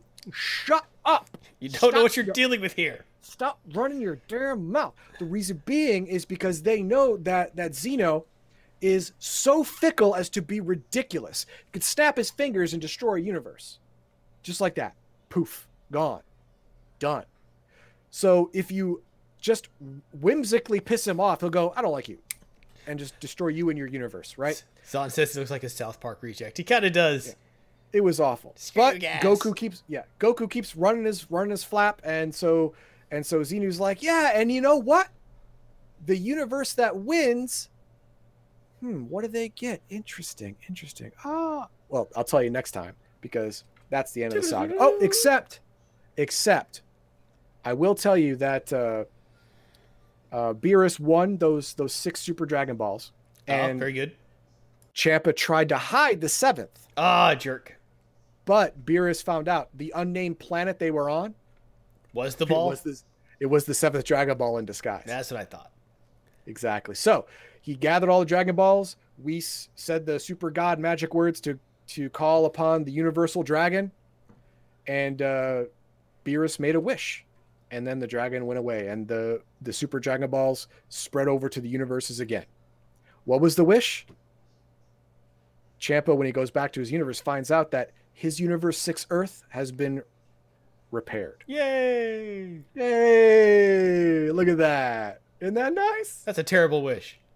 Terrible wish, but hey, But hey, you know something. now the God of Destruction, Universe 7, owes the God of Destruction, Universe 6 a solid. Fair enough. There you go. So that's the end of the saga. Now we go to the copy Vegeta saga. This is my least favorite out of all of them, but it's only like seven episodes, so it's not a big thing. But the main character in this one is the superhuman water. All right. It's it was a self-defense mechanism. A, a planet of not fighters, just intellectual thinkers, kept getting invaded all the time, over and over and over again. So that they decided to create a weapon to defend themselves. And this weapon absorbs the power and capabilities of the invaders, defeating them with their own, you know, with their own power. Cool. Didn't they encounter life form like that on Voyager? Uh, kinda, but it, it wasn't I know, very different. I know. Yeah, yeah, ah, it's fine. Anyway, that that's the. well, I'm going to explain it more later on, but that was the gist. Okay, now we'll go to the. Uh, oh, I said main characters too. That was a mistake on my part. I'm sorry. Okay, so we'll go to the beginning of the Vegeta saga. Now, uh, everyone comes back to Earth after the after the Universe Six tournament, and uh, uh, Monaka is you know going is going to go back to his home. Like, okay, uh, you guys suck. I almost died like 18 times. I'm gone. Well, Trunks and Goten are like they, they stowed away on his on his ship. Why? I don't know. They're they're kids. Look at them. They're they're kids. They want to see the universe. So they land on a barren planet, and this this planet had this little this this old guy, this old weak guy, getting getting attacked by by these you know these aggressor aliens with guns and stuff. So so the, the the kids save them, move them away, stuff like that, and they find out that the native is guarding something which he's lost. It's the key to the superhuman water uh, chamber that it's locked into. Well, the uh, the the aggressors, the bad guys, the invaders, find the key, open the chamber, and the leader immediately gets absorbed by the superhuman water, releasing it. That was a mistake. That was a horrible mistake, but he thought that. See, the whole the whole reason he thought that is because uh, there's a rumor that this superhuman water actually, if you drink it, you get like ten times more powerful. Hmm. Well, Sounds uncomfortable. it's partly true. It copies you, you die, but your copy is ten times more powerful than you were. Well, that doesn't help me. No, it doesn't help you. But it it uh, it helped perpetuate the myth that that was actually you, just super powered. And purple. and purple. Yes. So it absorbs victim after victim of the of the uh, of the invaders and absorbs their power. And uh, the original dies soon after, just fade away into nothing. Now Vegeta follows the kids. Vegeta follows the kids to this planet because he figures out that they stowed away on on Monaka's ship, and uh, and he follows in the planet looking for him. The water gets a hold of him and copies him, taking all of his power. This is bad. This is super bad. So Goten and Trunks fuse into Gotenks, which they learned how to do in Dragon Ball Z. They actually uh, do a little fusion dance and they can fuse their bodies into one. They fuse their bodies, their talents, and their personalities into one, and they fight. And it's not even a fight because Vegeta is so far advanced from them. And plus, they got they're little kids. They have little kid techniques. It's not going to work. All right. Yeah, yeah. I mean, yeah, this is Go- guy's supposed to be more powerful than uh than Gohan is or, or Vegeta. Yeah, yeah. It's supposed to be more powerful than Vegeta. So yeah, this is this is not even a close fight. Yeah. Uh, Gotenks gets trashed. So we go to the next one. Uh, Goku arrives. All right. He's he's he senses this like he senses the power level death of Vegeta, and then the power level rebirth of Vegeta only ten times strong. He's like, what? So he teleports over to see what's up, and uh, uh, copy Vegeta. He sees copy Vegeta and normal Vegeta that's fading away. Normal Vegeta says, This is a copy. Go ahead and kill it. It stole my power. Go ahead and kill this thing. If you can. I don't think you can because it's me. You And I'm what are you awesome. And I'm awesome and you're not. So that's how it is. So, uh, so they're gonna fight. Copy Vegeta wants to fight, but the the main copy of the I'm sorry, not main, but the the main superhuman water, which is the part of it that first that absorbed the very very first villain, which is in the picture below me, says no. You have to absorb Goku to take his power so we can be stronger. Well, no, no. See, I told you, superhuman water not only copies your traits, also copies your personality and pro- and proclivities. Well, Vegeta's most powerful attribute is his pride. He wants to beat Goku down, not win by stealing his power. That's stupid. That's a weak way. That's a weak thing to do. He actually uh, overrides the, the commands of the of the main of the main body, and starts fighting Goku instead of absorbing it. So as this fight's going on, the others realize that wait a minute, if we defeat the main body, right, then maybe they'll all disappear. Maybe Vegeta will disappear. Or the copy Vegeta instead of the regular one. Maybe that'll do it. So uh, everyone else but Goku and Vegeta are going after the main the main uh, superhuman water that has a uh, a crystal matrix in the center. That's like a kind of like a, a nexus a command center. Because remember, th- this is a made thing. It is a it is a WMD. That's what that's what it is. This is its control node. So uh, Vegeta has no power, but even if he did, he wants to watch his fight because he's seeing himself beat the crap out of Goku, and he loves it, right? Yeah. The the main this is what pisses me off about this thing. Uh, go uh, Trunks, Goten, and and uh, Jaco, who is a who's a co- cosmic cop, are trying to fight the the main super superhuman water form, and they disperse it for a second, and you can see its its control crystal on the ground as it's slowly reforming, and Monaka accidentally steps on it. The weakest guy there accidentally steps on it and breaks it Wasn't that the guy who's there as a joke, like windmills Yes. is this? Why is he He's still with them? because he was on his way home when when Oh, okay, these, these two kids, you know, stowawayed on his ship. Right? He didn't want to be here. Got instruction. You wanted to be at home by just now. Send him home. You want to be at home by now, you know? Whatever. But he's the one who saves the day, breaks the crystal, and uh and the and the the superhuman water loses all shape and becomes a puddle again. They lock it away again, and that's the end of the saga, which was really really depressing. But next slide is next time. Next time, two weeks from now, episode three and episode four. Episode three is going to be the Future Trunks saga, where Future Trunks comes back again Why not? with more problems. It's the introduction of Goku Black. Oh, he must be bad. He is bad because he wears black, so he's bad. And it's all timey wimey. It's all from future going to past, going back to the future. It's weird. And then we have episode four, which is the Universal Survival Saga. A lot of people call it the Tournament of Power Saga, but its technical name is the Universal Survival Saga, where this is where uh, Zeno, the Omni King's vision, is coming to pass, where several universes go into a total uh, Royal Rumble, and the last universe standing wins. And this is where we introduce the character Jiren, which is really exciting because this dude is bad. Uh, he is he is some serious stuff. Anyway, those are my thoughts. What are yours? What do you think of this review? And what are your thoughts on how much the copy Vegeta saga just sucked? If you liked it, hey, you know what? Go ahead and comment, dislike the video, unsubscribe, whatever you want. I bathe in your salt. Yeah. I bathe in it. No one cares. Okay, is there an anime you'd like me to review after Dragon Ball Super? If there is, go ahead and throw it in the comments, throw it in Discord, Twitter. We'll look at it. And if you like these reviews and you want more of them, please like, share, and subscribe. Share this video. It'd be really awesome if you did. That'd be cool.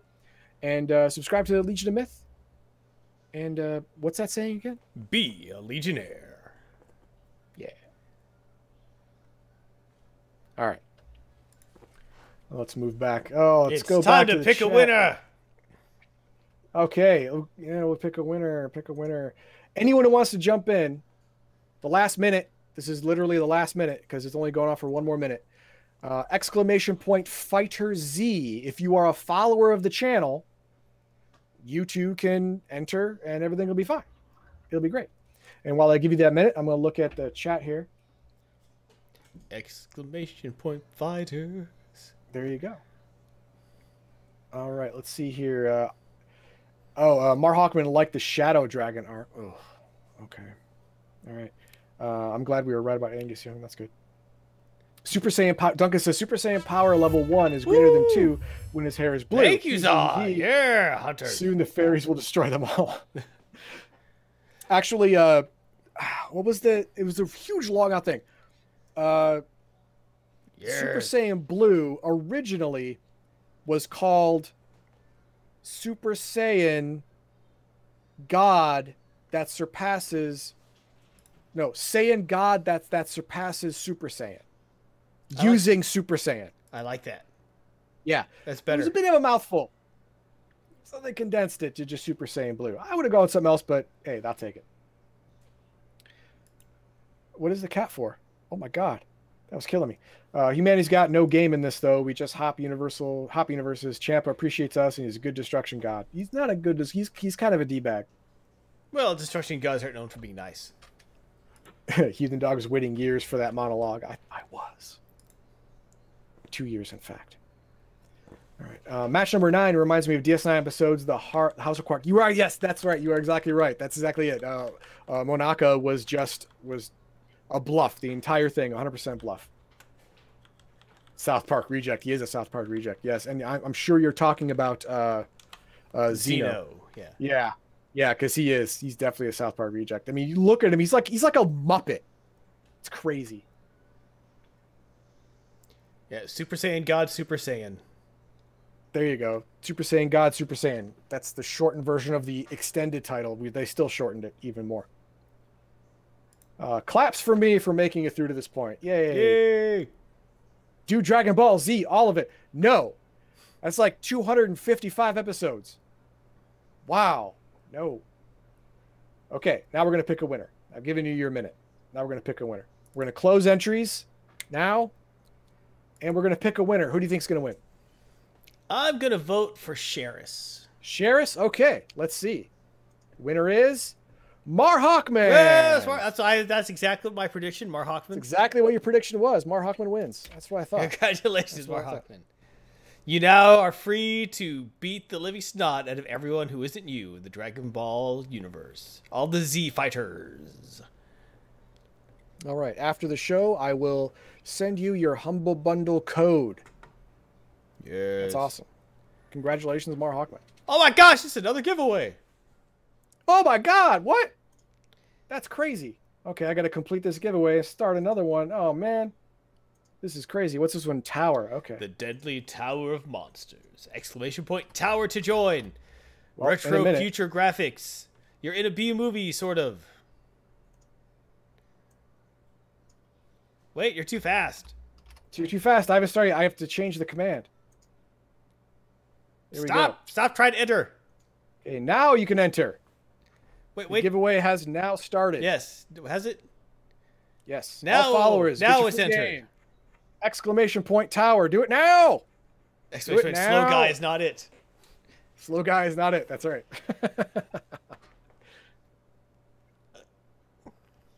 now again, the Deadly Tower of Monsters is a game.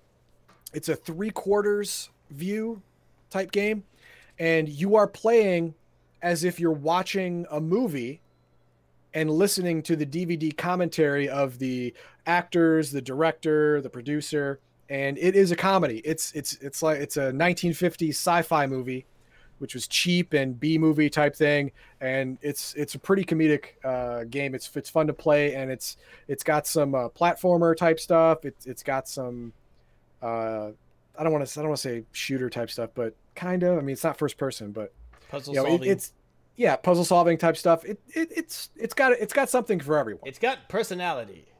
There you go. Duncan wants. Well, Duncan might get. Duncan enters. All you gotta do is follow the channel and then type exclamation point tower, and you too can win.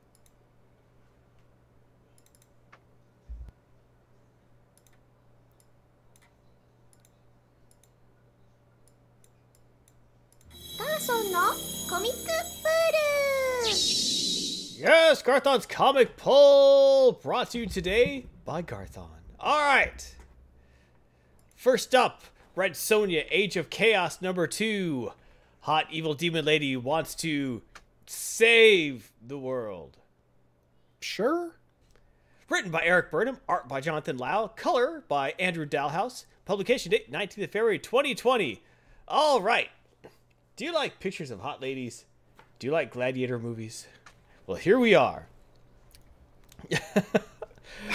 uh, the, the, issue one was really interesting. Issue two does a pretty good job expanding upon that. Uh, the art is pretty solid. Uh, it actually waffles from really good to kind of meh. So it's a little inconsistent, but when it's good, it's really good. And when it's bad, it's just kind of eh. So it's never bad. It's just kind of eh. So, you know, Okay. Nope, not. But for what they're trying to do here, it works really well. Uh, when you're dealing with a comic book called Red Sonja, Age of Chaos, which is a mix of chaos comic characters, Red Sonja, you're not looking at high art. You know, You're looking at blood and body count. Yep. So last issue, as we talked about, a bunch of crazy like evil fighting people who are also evil adjacent. It's like I destroy demons and I'm half demon. I kill vampires and I am a vampire. Those kind of people. Hmm, got it. You know, I'm an undead corpse who kills evil people and brings them to hell because I find it funny. Um, that's so basically those people all teamed up because some evil demoness told them, "Hey, if you get this amulet, it'll give you superpowers, and you'll be able to do your job so much better. Won't that be great?" And they all went, "Sweet," and they all ended up fighting for it. But as they're fighting for it, someone, some mysterious stranger, showed up with a sniper rifle shot, and then all of a sudden, Red Sonja is killing vampires in the past, and things have all gone to hell, and this weird half vampire shows up to attack her. So, this begins with the. It looked like she Sonja like picks up directly, like you could put the scenes together, and it's a complete scene after issue one, which I appreciate. Because Red turns to face the uh, the crazy punk vampire who's about to attack her, who leaps past Sonja and tears up a vampire who was hiding behind Sonja. It's kind of stereotype, like, you didn't see that one, I just saved you. Yes, but you're still evil. If you're a vampire, why are you fighting your own kind? There's the whole, oh, I'm half vampire. And it's actually a really interesting introduction to the character, because they hear her speak is like, look, I don't understand what you're saying, and I'm not the bad guy here. Look, I'm your friend, and I'm called Chastity. And so he's like, wait, I know this tongue. Are you from New York? She's like, yeah, but what?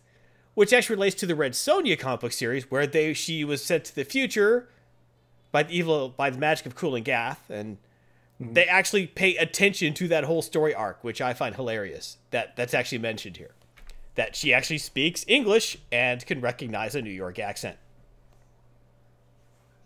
which was all stuff she did in this. So I liked that.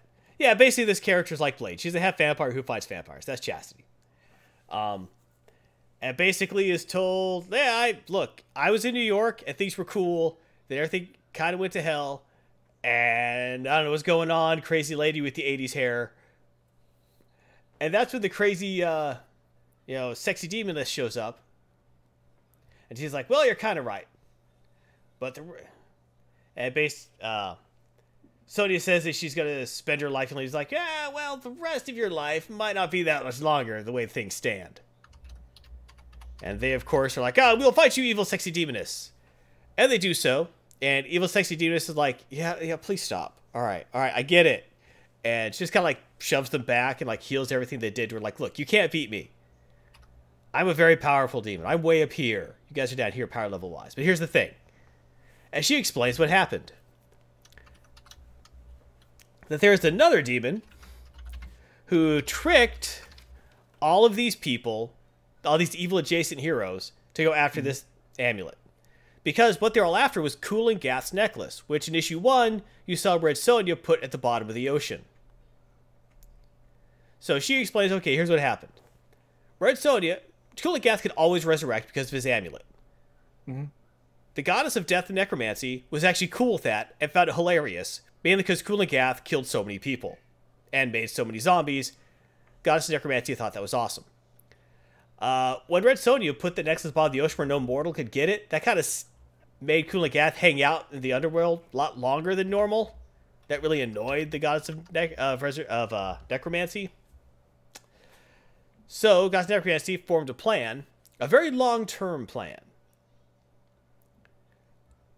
And the plan was she gathered in the future.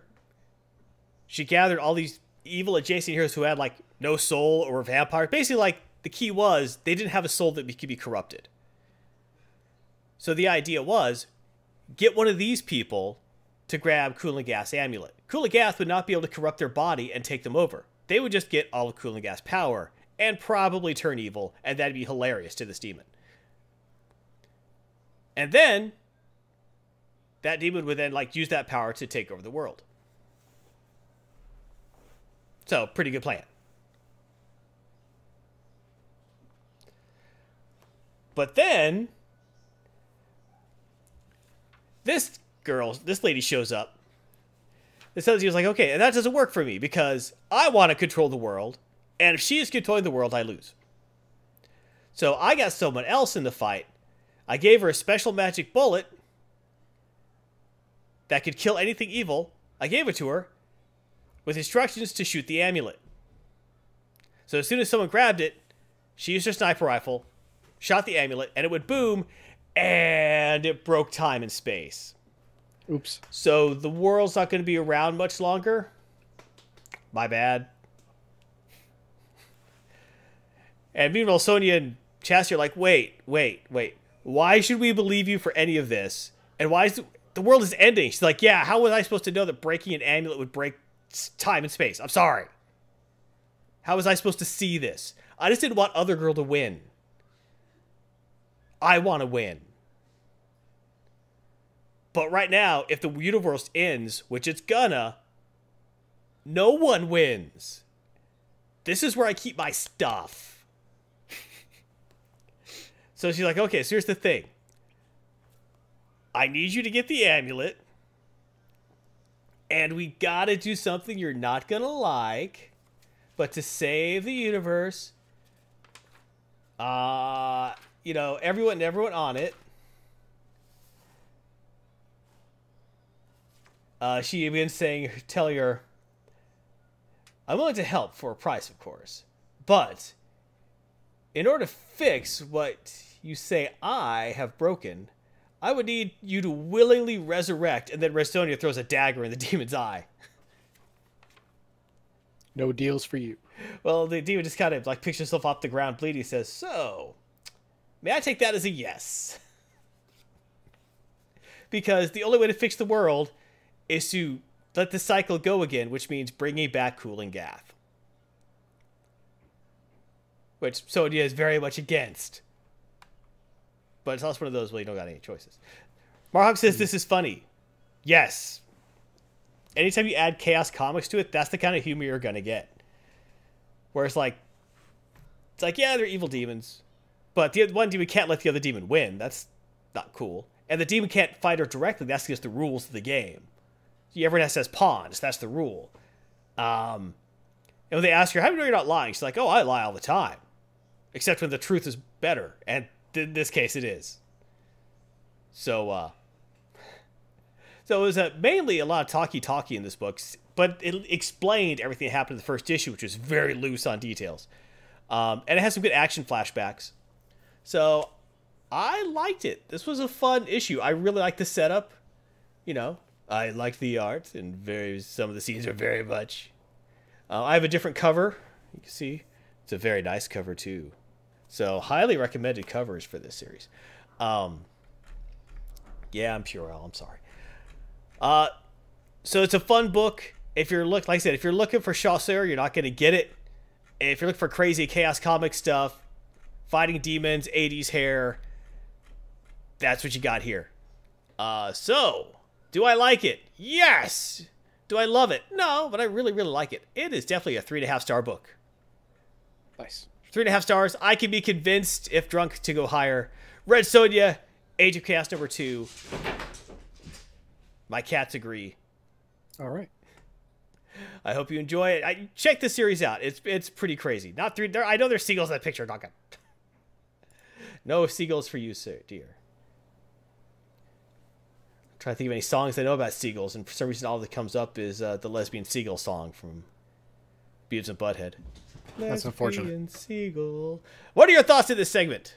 What are your thoughts of Red Sonja, Age of Chaos number two? It's a crazy book, but it's fun.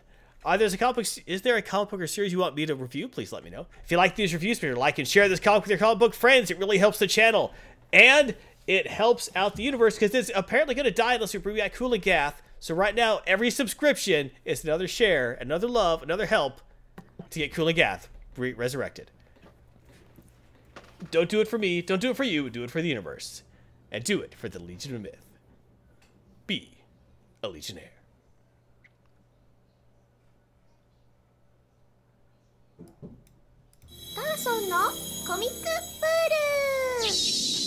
Yes, Garthon's comic pull. Today we review Spider Verse number five, the 2020 series, of course, where we have Spider Man Noir and a Nazi made of bees. What? Written by Christos Gage, art by Juan Ferreyra, cover by Dave Raposa, publication date 5th February 2020. Yes, a Nazi made of bees. Okay. Well, the regular Spider-Man verse, Swarm is a Nazi made of bees. In the Noir universe, it's a sexy lady Nazi made of bees. But if you play the Spider-Man PS4 game, there's a one of J. Joe Jameson's podcasts actually starts yelling about all the evil villains who enter the cities. And he's like, "What's next? A Nazi made of bees?" Called it. And there actually was already one. So yeah, yeah.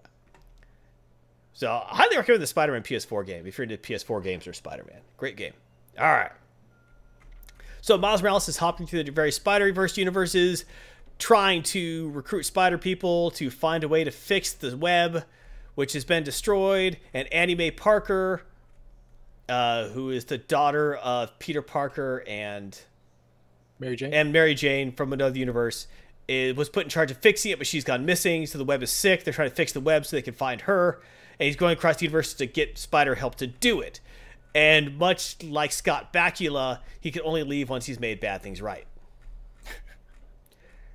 and that's not his, just his character. That's Scott Bakula in general. If he shows up at your house, he's actually not allowed to leave until he makes things better. Yes. That that's, That's just a rule. That's that's a rule. It's a rule. You're I right. mean, if he uses a public bathroom, he can't leave unless he picks something up off the floor. You know, Yep. he has to make it better before he's allowed to leave. he has it- to do the spray, everything. So it's a blessing and a curse. All right, so uh, it starts off with Spider-Man Noir monologuing about how he became Spider-Man, how he's bitten. For us, something that's not get into my house. I have a couple things he's fixing. He could do it. Scott Bakula's multi-talented. Yep. He smells man- musky and masculine, but still nice.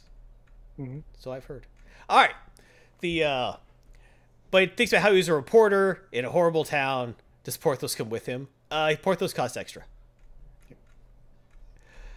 And he there was crazy murders and a spider from a spider god totem bit him, and he became the pawn of the spider god who told him like, "Hey, uh, I like things to be organized and stuff, so go fight crime." And so he does.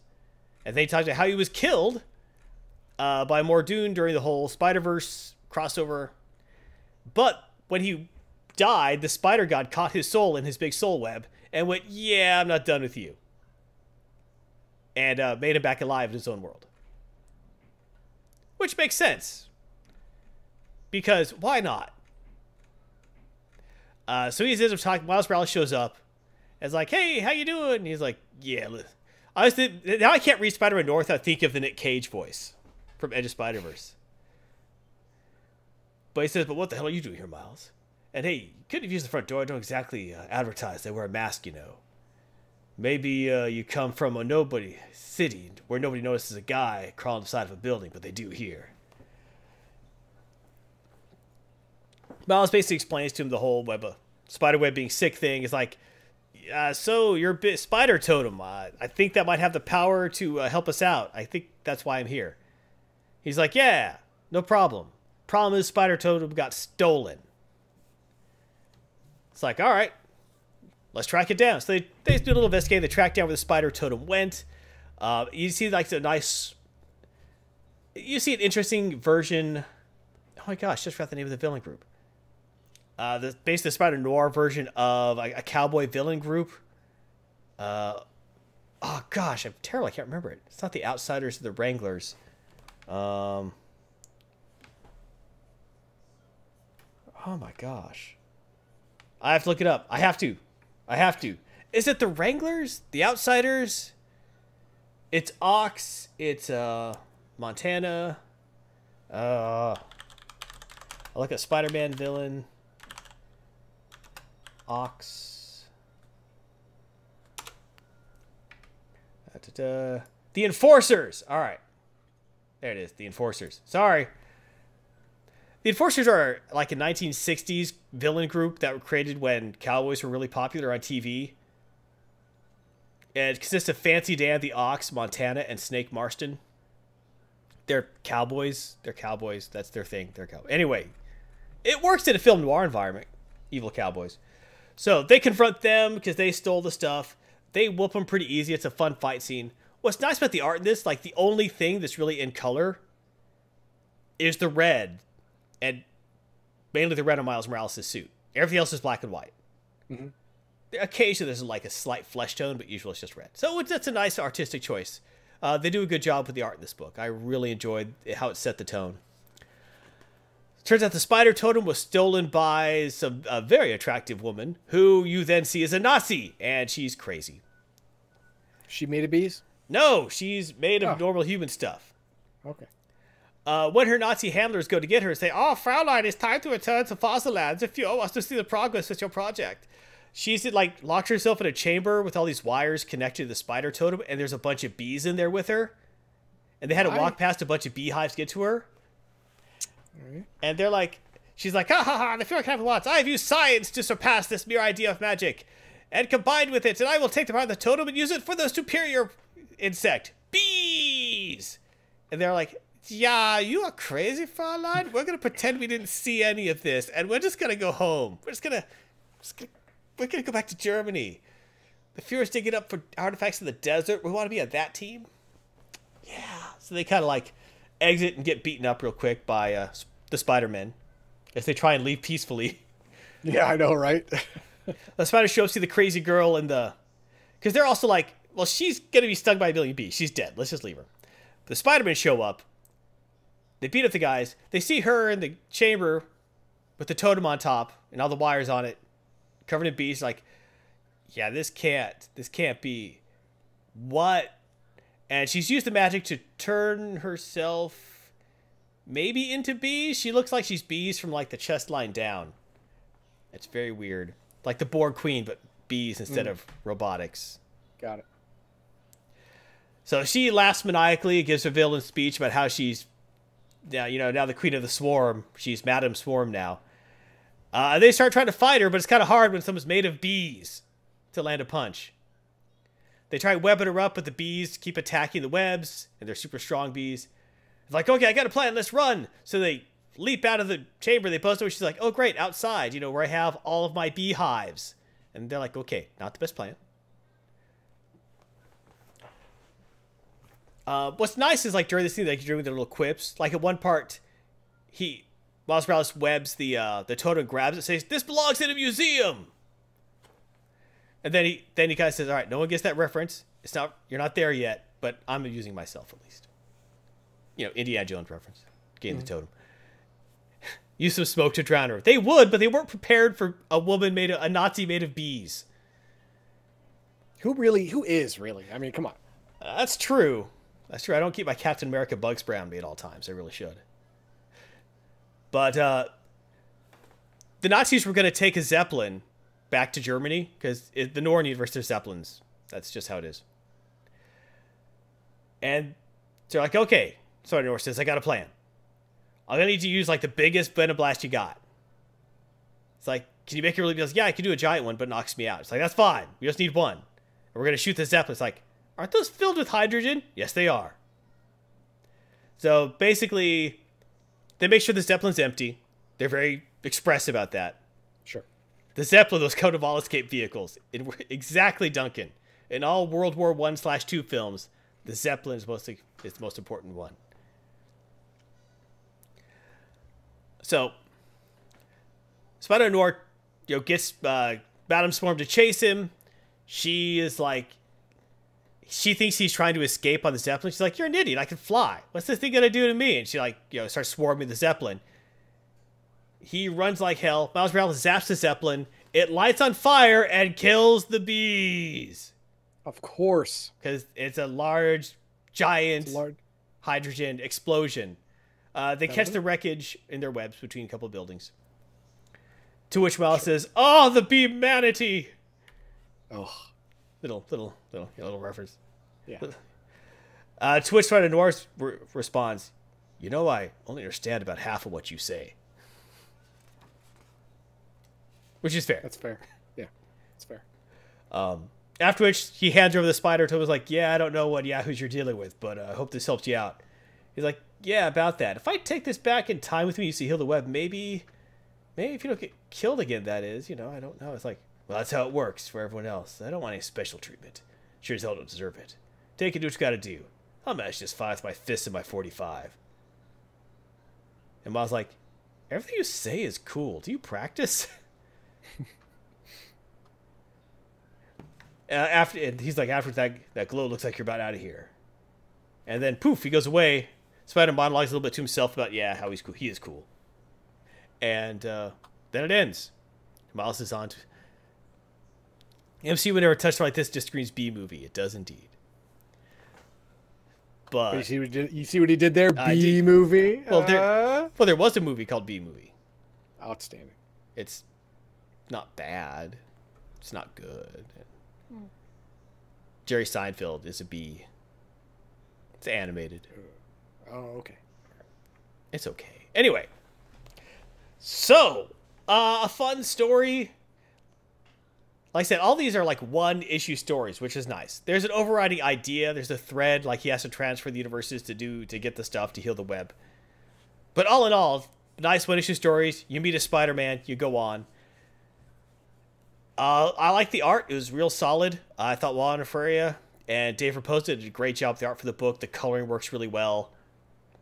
The art works really well. The pacing is really good of the story. The story's fun to read. You get a good sense of character. Zahn doesn't like it. Don doesn't have to like it. Why doesn't he like it? What's wrong with it? I don't know. You don't like Nazis made of bees? You don't like Nicolas Cage? He he may not like noir pieces. That's all. That could be it. Maybe he doesn't like Nicolas Cage. That's all right. He is Uh, he is a little divisive, isn't he? He is, I think. But uh yeah, I really liked this book. It did everything it needed to do, and it was looked good doing it. I give it four stars. Uh, it's a really fun book. It's a great book. Not the greatest ever, but it's a book that if you have someone who's interested in comic books, who has seen uh, the Spider-Man movie, the animated one, and liked it, you throw this comic at them, they're gonna be super happy. Doug says, "How do we get through this without a Wicker Man reference? Not the bees." Exactly. I think Spider Noir actually says not the bees at one point in here, which honestly is just the best. Uh, Zon says likes the sexy half naked vampires. Well, that was the last book. Yeah. Well, that's fair. It's fair though, Fair, right? fair, valid yeah. criticism. But You opened up really strong. that's true. But four stars for Spider Verse number five. Really like that book, and you should too.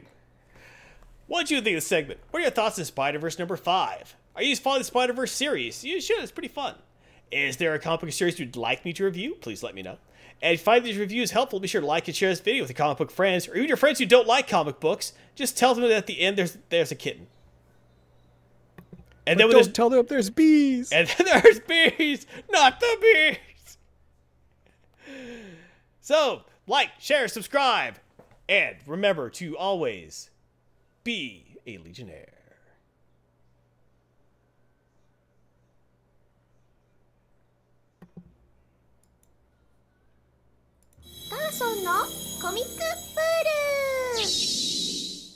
Yes, Garthon's comic pull is here, my friends, to save you from yourself and from Batman 89, where we introduce everyone.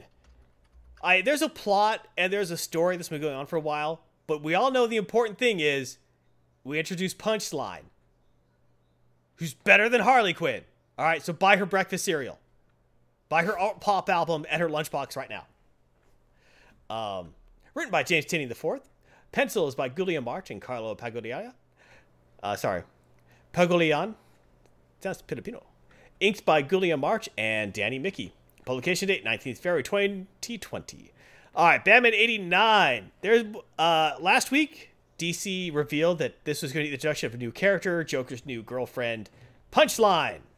And the net nerds went nuts, and you could not find an issue of this for sale anywhere. Reputable comic book dealers sold out very, very quickly. Irreputable comic book dealers took any extras they were going to have for the shelf and immediately put them on eBay because they are dicks. It is not a Tom King book. Arthur will not like it. He don't like Batman. No, Baldahar, you tell only lies. Oh my gosh, Tom King is.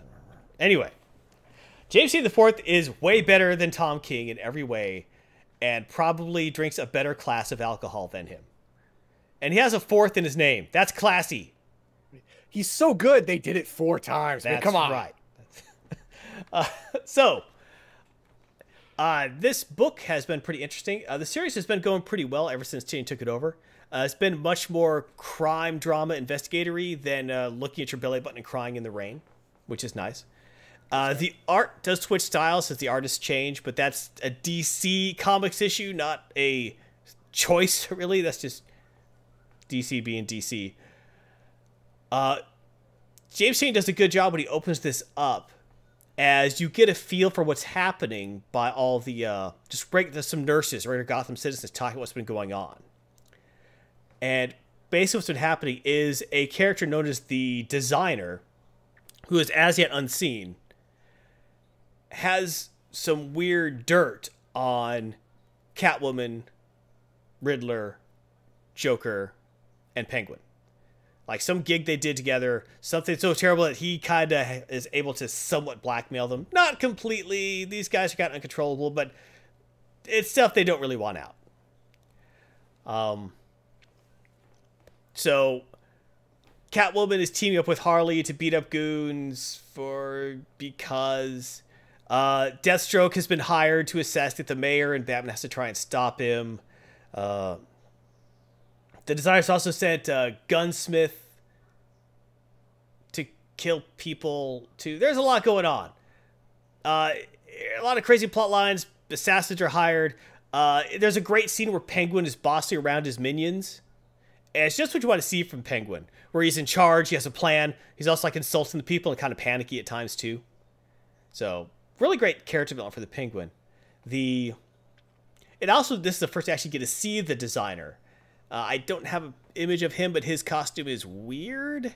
It's like a coat with a big fur liner and like a martial arts kung fu outfit. You know, the kind of with like the big cut around the crotch. You know, the big flap. It has that, and also BDU pants. It's like someone went and also a a white face mask with a D on it. It's like someone went to the villain grab bag of costumes. He's like, "Oh crap, I'm gonna be on screen soon," and he just kind of grabbed stuff real fast and went, "Look, I am now a villain." And they, like he couldn't really commit to a theme, but he wanted to show not only am I a military badass, I'm also a kung fu artist, and also I am tough enough that I could pull off the fur coat, the big coat with the fur on it, because I like cold weather, and I want everyone to know it's on the designer, so I got like a big like designer gothic D on my face on my white mask. And it's one of the worst costumes I've seen in a long time. Almost ever. It, like it's so random pieces thrown together. It's almost like someone took like a design of hero creator program and just kept hitting random until that showed up. That's what it looks like. It's like someone's City of Heroes character where they kept hit or villains where they kept hitting random, and that's what they ended up with. And went, I like coats, and that was that's a, that's where they were. Does say how could Batman not look at his Ray Flex soul? Commissioner Gordon didn't want to find the crooked stole Bruce Wayne's bicycle. Had a wicker basket of bees on it. I've myself during a board meeting. Oh God, not the bees! All right, the uh. So this is a great art with some great action in it. A lot of action lines, but it really works for the scenes. Uh, that's where he's finding Gunsmith, who likes the Second Amendment, which makes him a bad guy. But he's also an assassin, so there's that too. But they always make sure that everyone knows that he, you know, he loves America and murder. He loves America as a job. He murders as a hobby. And he makes guns, so he's bad. He's a gunsmith. He has certifications in multiple states. Uh, But Batwoman, Batman and Catwoman don't actually see each other anywhere in this issue, but they're still kind of working together, but they're still kind of at odds. Um, Batman's trying to round up Riddler, but to get to him, he has he has to stop Mister Teeth, who's another creepy assassin. Um, basically, you tell T- uh, James the Fourth loves horror comics because there's all these horror elements he keeps putting into there. Uh, but the big story is that as they're trying to meld all these different storylines together, is at the end, Joker like makes a phone call to his new girlfriend to set up something at the Wayne Manor because he knows Batman's secret identity. That was revealed years ago, but now he's using that information to get at Batman because he feels he has to. So he calls up Punchline, who is super hyped and looks like that. That that's Punchline because minimal effort at the clown thing, I guess. You know, it's like She a neo-punk geisha? it's like she's waiting for her Suicide Girls photo shoot. You know, Oh, yeah, yeah, yeah. it's yeah. just really kind of sad. But everyone was super hyped about her first appearance. I'm going to show it to you.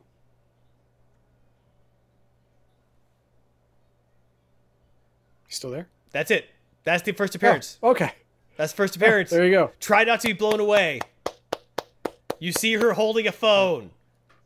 I don't think that counts seat. as first appearance. I mean, Hulk 181 is the first appearance of Wolverine. Even though in Hulk 180, you actually see Wolverine show up in the last panel.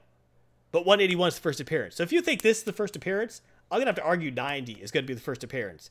Because right now, that's just a really emaciated, creepy looking Joker making a phone call to, I don't know, a strip club with someone with bad aesthetics.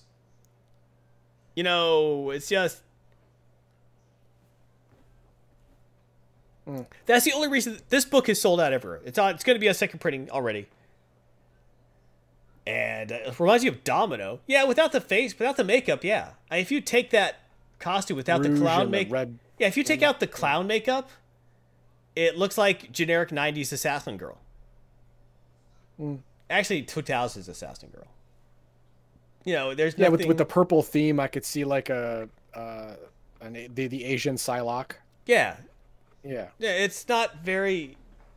But you know, you don't want to be too judgy on it. We'll see how the character actually is. But the hmm. way it's being hyped, people are expecting her to be the next Harley Quinn. You know, that's why this book is sold out everywhere and on eBay. Let's check a current eBay price. Let's do that just for amusement. Let's do that right now. eBay. And let's look up Batman 89. Oh, here's one for $75. Yep. Yep. Yep. Uh, let's see what else we got. Second printing is is about ten dollars. Uh, this one's eleven dollars. Two days left on it, so But prices are already It's falling. still wait wait. Yeah, how much uh how much is it? Brand new is like 275, 325, something like that. What is it? It's uh, I think four bucks, three bucks, three and a half Three dollars. bucks. Okay. Three three for three fifty. Yeah, let's say three fifty. But yeah, The second printing is 10 11 dollars. Yeah, on eBay, yeah. And I see a lot. Uh, generally, you're going for. There's some people trying to get 75, 30 for it. Generally, it's going around 20 bucks. Yep. That was $50, zero bids. But yeah, people who got that sold it on eBay immediately. 425 says Ravens there, yeah. So, yeah, a lot of suckers are. Well, they're suckers. Yeah. $20, one bid. $37. Ooh. 25 bids. Why does that have 25 bids? Oh, because it's almost over. This one has a printing error. $200. 15 bids. Ooh. Oh All my right. god. I predict in one year it'll be worth $2. Because no one will care. Everyone's trying to get on board the Harley Quinn train when that train is gone. All right? It's not happening again. Harley Quinn was made popular before she was ever in the comics by the animated series. That's not going to happen again. I. It is possible this character could somehow be fantastic, but just like we've seen with Riri Williams, uh, being Ironheart. That book went for 40 bucks for 3 days for like a week. Now it's, you know, 5. You know, the issue where Captain America went Hail Hydra, that was like a $40 book for a week. Now it's like 3. So, if you're a sucker and you like being a sucker, get that book immediately. Why does Joker look like Joan Rivers? Because Joker is Joan Rivers. You didn't know that? It's a secret. Joan Rivers didn't die.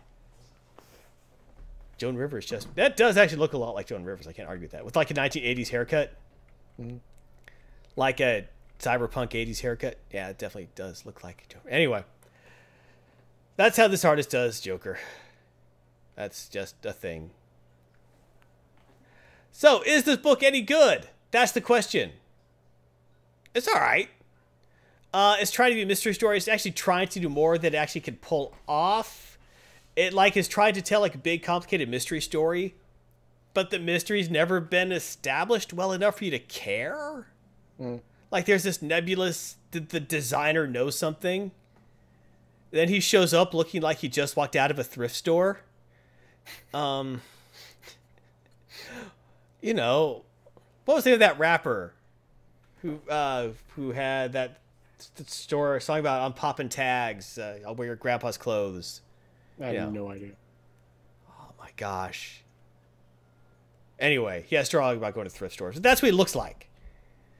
And it's just it's hard to take him seriously. And then the over and that was should have been hyped because he's been like the mastermind of all this whole thing for the past what ten issues. And his first appearance should have been a big deal, but the big deal is like a cropped in face shot of Joker's new punching bag. So yeah. Is it a good book? It's an okay book. Is it a great book? It's an okay book. And so it gets the okay seal of approval of two and a half stars. There you go. Okay. It's okay. It's not bad. It actually could be. It actually has some fun moments, but it's not great. It's just okay. It's super overhyped. And only reason it's overhyped is, like I said, people want to be on the Harley train before it leaves the station. But this isn't the Harley train. The Harley train is gone, my friends. You should sell your book for 20 bucks. Uh, here's the secret, kids.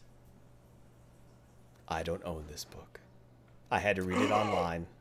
Oh my god. I don't get Batman regularly because Batman has historically been bad for you. it's been okay. I mean, the Tom King stuff sucked, so I stopped buying it. I got a couple issues of the James Tynion run, and they were okay. I really liked when Tynion was doing uh, Detective. That was really good. His Batman run to me has just been okay. So uh, I have been getting it, and then this happened. I was like, I was kind of like, oh man, I need to get that book, and I slapped myself a couple times and went, why? Just because every bat nerd on the internet is going, oh my god, and I was like, yeah, oh my. No, no. Why do I care? I don't. I get it. I don't buy comic books for the collectability of them. That's a sucker's game. I buy books because I want to read them. There are times I'll know a book is going to be collectible for some reason, and I won't buy it just because it's not a book I normally read, and I wouldn't enjoy it. There's been a couple times I've passed on books. Now those books are actually kind of valuable. I kind of wish I had bought them, but in general, I don't care.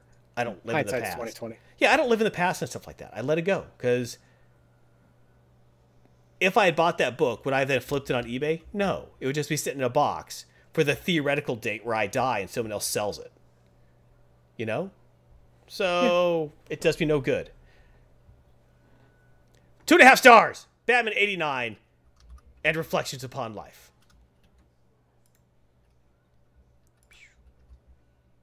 So, what are your thoughts? What do you think of this segment? What are your thoughts on Batman '89? Not the Michael Keaton film, but the Batman comic book. Any bets for how long it takes for Punchline to betray Joker? asked Mark Hawkman. I give it two years. Is there a combo? The big deal is going to be when Punchline confronts Harley. Oh no! is there a comic or series you'd like me to review? Please let me know. And as long as Tom King doesn't write it, and John Romita Jr. doesn't draw it, because any book he starts drawing, I cancel. I no longer get Action Comics because John Romita Jr. is doing the art. I, I no, no. If you like these reviews, be sure to like, share, with your comic book friends. It really helps the channel. And every time you share, it annoys Tom King. So Yeah. yeah, really. He blocked us. So did Mark. Did he? I know Mark Waid blocked us. Yep. Mark Waid does not appreciate us, Nope. but he sucks, so I don't care. Subscribe to. Legion Myth for anime, comics, and games. Be a Legionnaire. It's now time to pick a winner. It's that time? It is that right. time. Well, anyone who wants to come in who wasn't in before, type in exclamation point. What is it? Tower. Tower, exclamation point, tower, and you can get your very own copy. Duncan predicts the punchline will become the next Batgirl. You know what? In the long haul, it's probably right. You're, yeah, I get that. I get that. So we will go ahead and close our entries in five, four, three, two. Contact. Close. Contact. We're gonna pick a winner. Who do you think's gonna win? I predict Duncan Idaho will win. Duncan, Idaho. He predicts Duncan, Idaho. Survey says my fault is the winner. Ah! My predictions have been 100% accurate in their wrongness. Yep.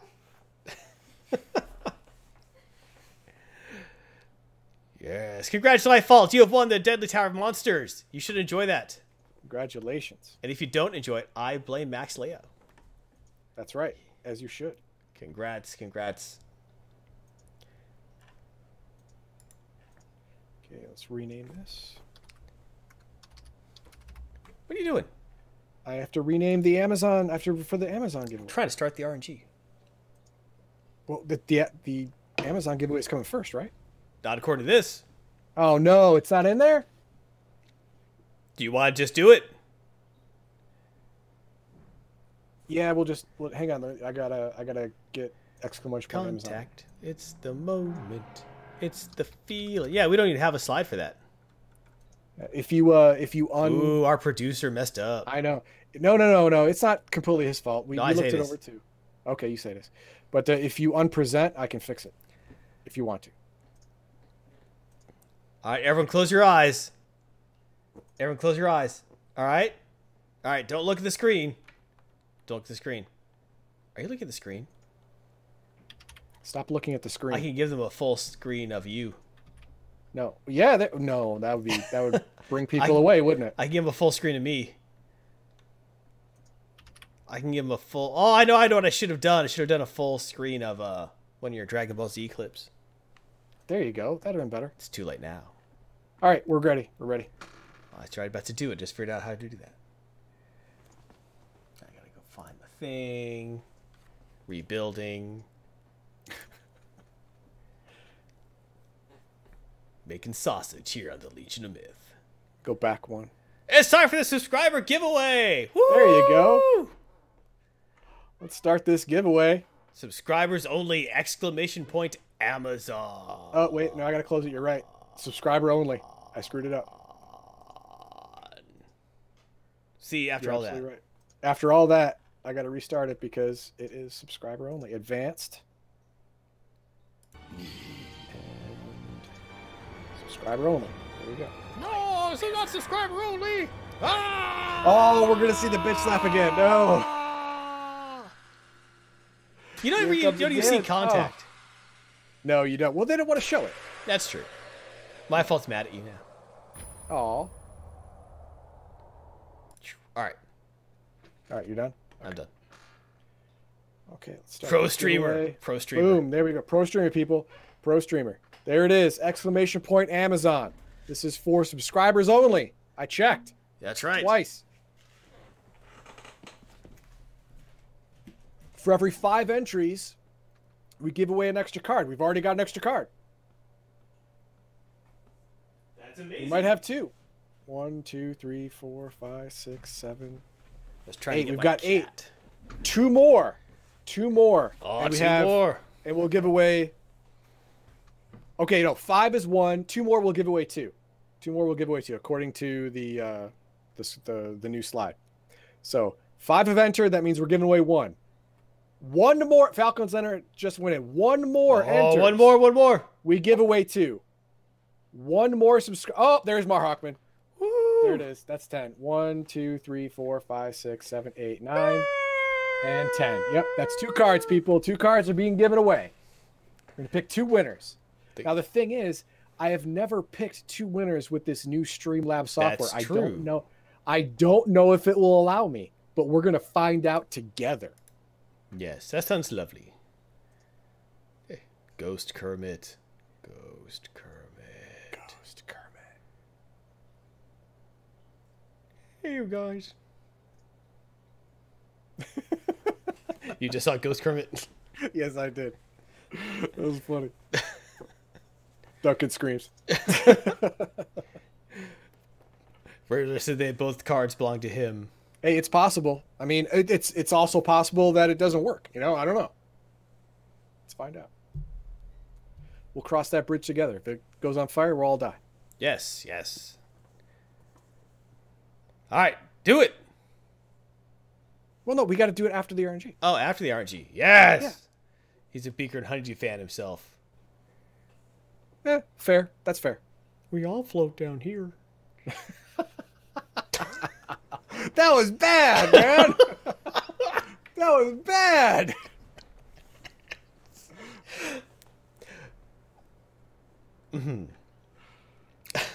All right, let's do this.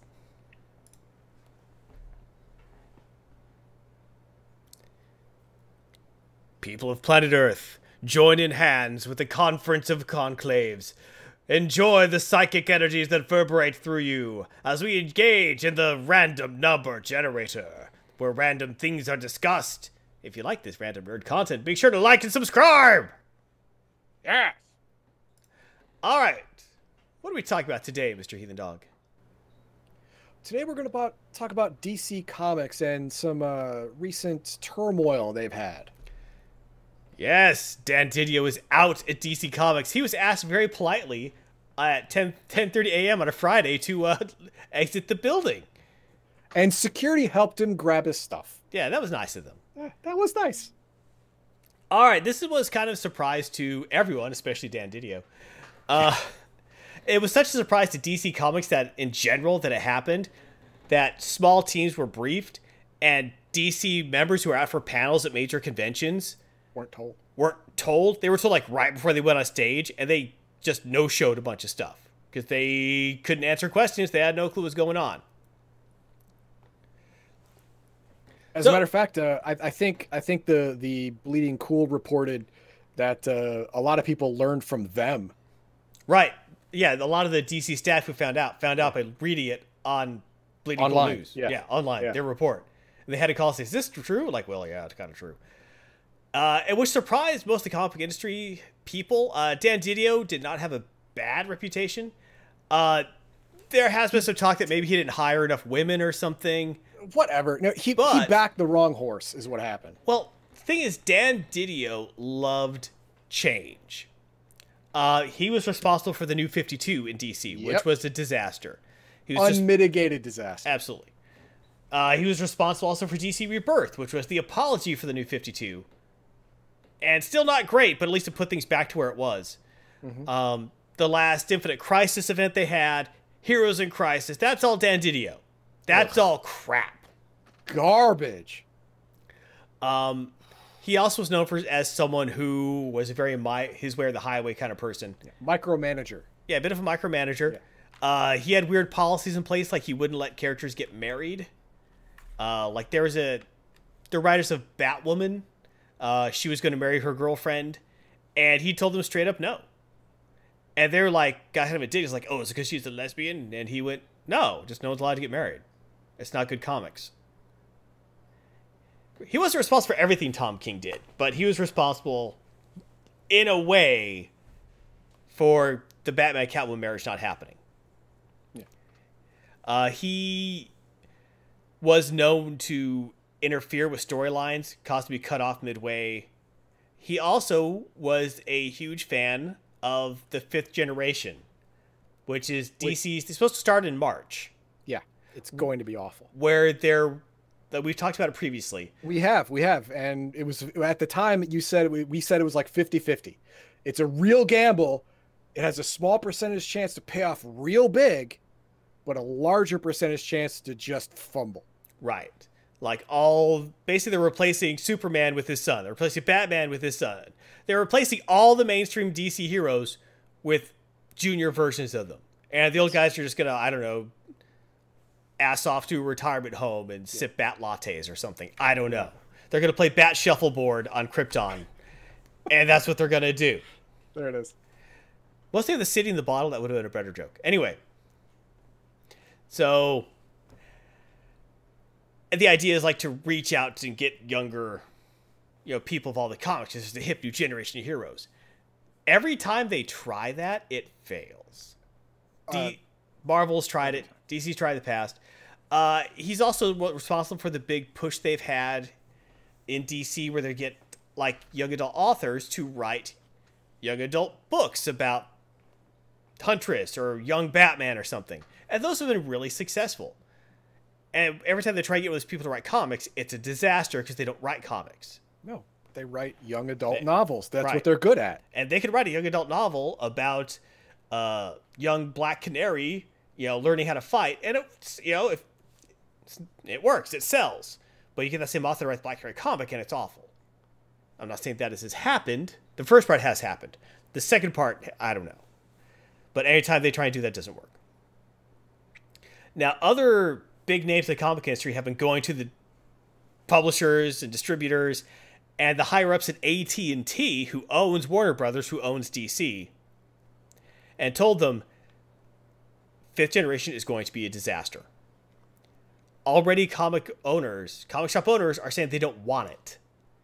The comic shop owners are saying it's going to be a disaster because people who've bought Batman since they were 3 do not want to see some guy they've never heard of as Batman. They don't. Well, they've probably heard. Of it. They, they people would be okay with Dick Grayson as Batman. I think. I think they would. Yeah, probably.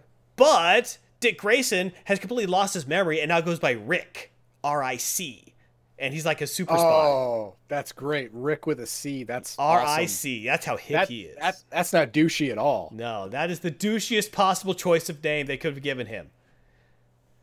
Uh, Teen Titans are just for a good way to get younger people to comics. Exactly, that's what they're for. Or like Superman Adventure, so that's what those books are for.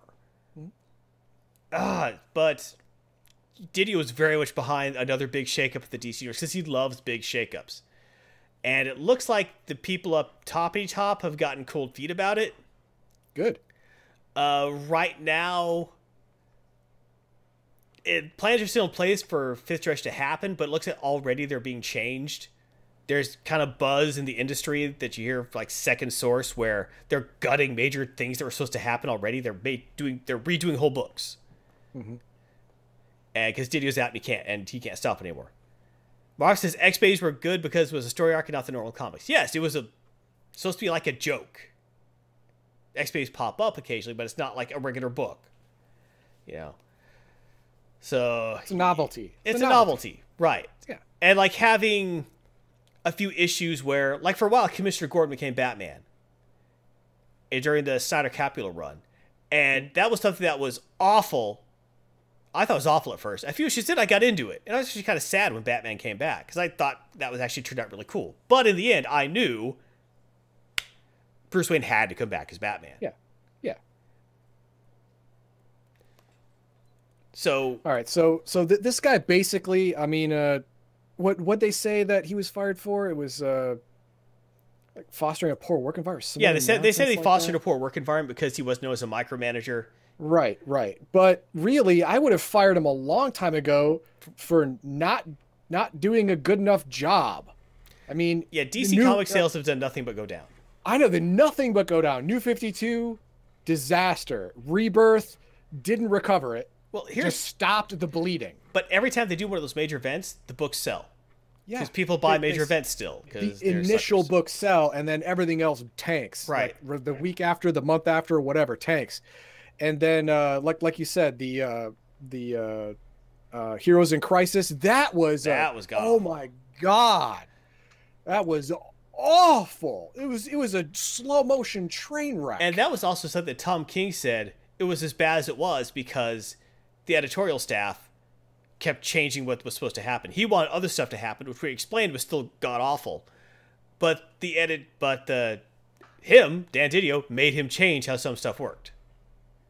which made it worse. Yeah, it I mean, never have when been good. when you as when you as upper management step in and change the writer's words, you have now released that writer from all responsibility. You've done it. You've put all the spotlight on yourself. In a lot of ways, yeah. And and he's so arrogant, he thought he couldn't fail. And the spotlight is where he wanted to be. Well, guess what? The spotlight's following you all the way to the unemployment line. Well, the thing is, though, a lot of when he the announcement of his being let go happened, a lot of the comic book creators uh, tweeted, and usually, if the guy's kind of you know really scummy, there'll be a lot of tweets like, "Good, I'm glad he's gone." But no one was really. There's a couple guys tweeting that, "Oh, he was a dick and he screwed me over," and he just couldn't work for him because he would change your work all the time. But most of it was, "Oh man, he actually gave, took a chance on me when no one else would," or "Yeah, I fought with him, but he was always fair." So there's a couple of guys who were very for him, but most of them were, you know, yeah, mostly positive. You know, you know, mostly, you know, three star, you know, ratings. Very few people were like very against, which is interesting. Um. So I, There- obviously the there were last couple- personality conflicts with what he was doing. Yeah, I mean, in the last couple of months, there've been uh, there've been uh, editorial staff have left DC. Yeah, Jim Shooter was awesome, Raven Slayer. Um, Pat uh, Pat McCallum, Alex Antone, Molly Mahan, Yep. Mahan, Yep. sorry, uh, Rob Levin, all of them left in the last few months. And it's rep- it was reported. I don't know how how right this is, but it was reported it was because this this guy was just too much Yeah. in their in their junk. Yeah, he he was a micromanager. You couldn't deal with him. Yeah, Yep. yeah. Yeah. And you can't really say DC Comics has flourished under his leadership. You cannot No. say that. No, it's wilted. Uh, wilted. it seems like they're always trying to chase the next big event and not actually build solid characters or books. Right. And he, but he is in his way trying to innovate by shaking things up. It just never Yeah. works. Right, but it, he he's under the impression that uh, a, a relationship with the viewer is made with the with explosions. It's not. A relationship with with the viewer is made by by writing good, uh, good panels between the action. That's Right. where it actually is. Right. He just doesn't get that. He's he's he's the he's the the Michael Bay of comic editors. I mean, oh, if we put enough explosions and flash and flame, no one will realize it has no substance. No, Yep. Yep. Could be. everyone's going to. Could be. So I don't know what to say about it. It's interesting in that it happened, but I don't know what it says about the future of DC. They haven't announced plans to replace him with anyone. So right now Jim Lee is the head Yeah. by himself. And Jim Lee, as much as I love him as an artist, eh, he's a pretty good creative type. I don't know how he is as an editor so much. I mean, he's been co-editor in this, but Dan has based been the main force. Yeah. But if you look at his writing, his writing is always kind of kind of lame. If you look at the books he's written, but maybe he has some really good ideas. You know what? I don't know. Uh, maybe maybe maybe he'll do this. It's like, hey, I'm not strong at the micromanage thing. I'm gonna jump. I'm gonna step back. I hired you. Hired you guys were hired for a reason. I'm gonna let you do your thing. And maybe maybe this this train will straighten out. yeah, it could be, could be. Yeah.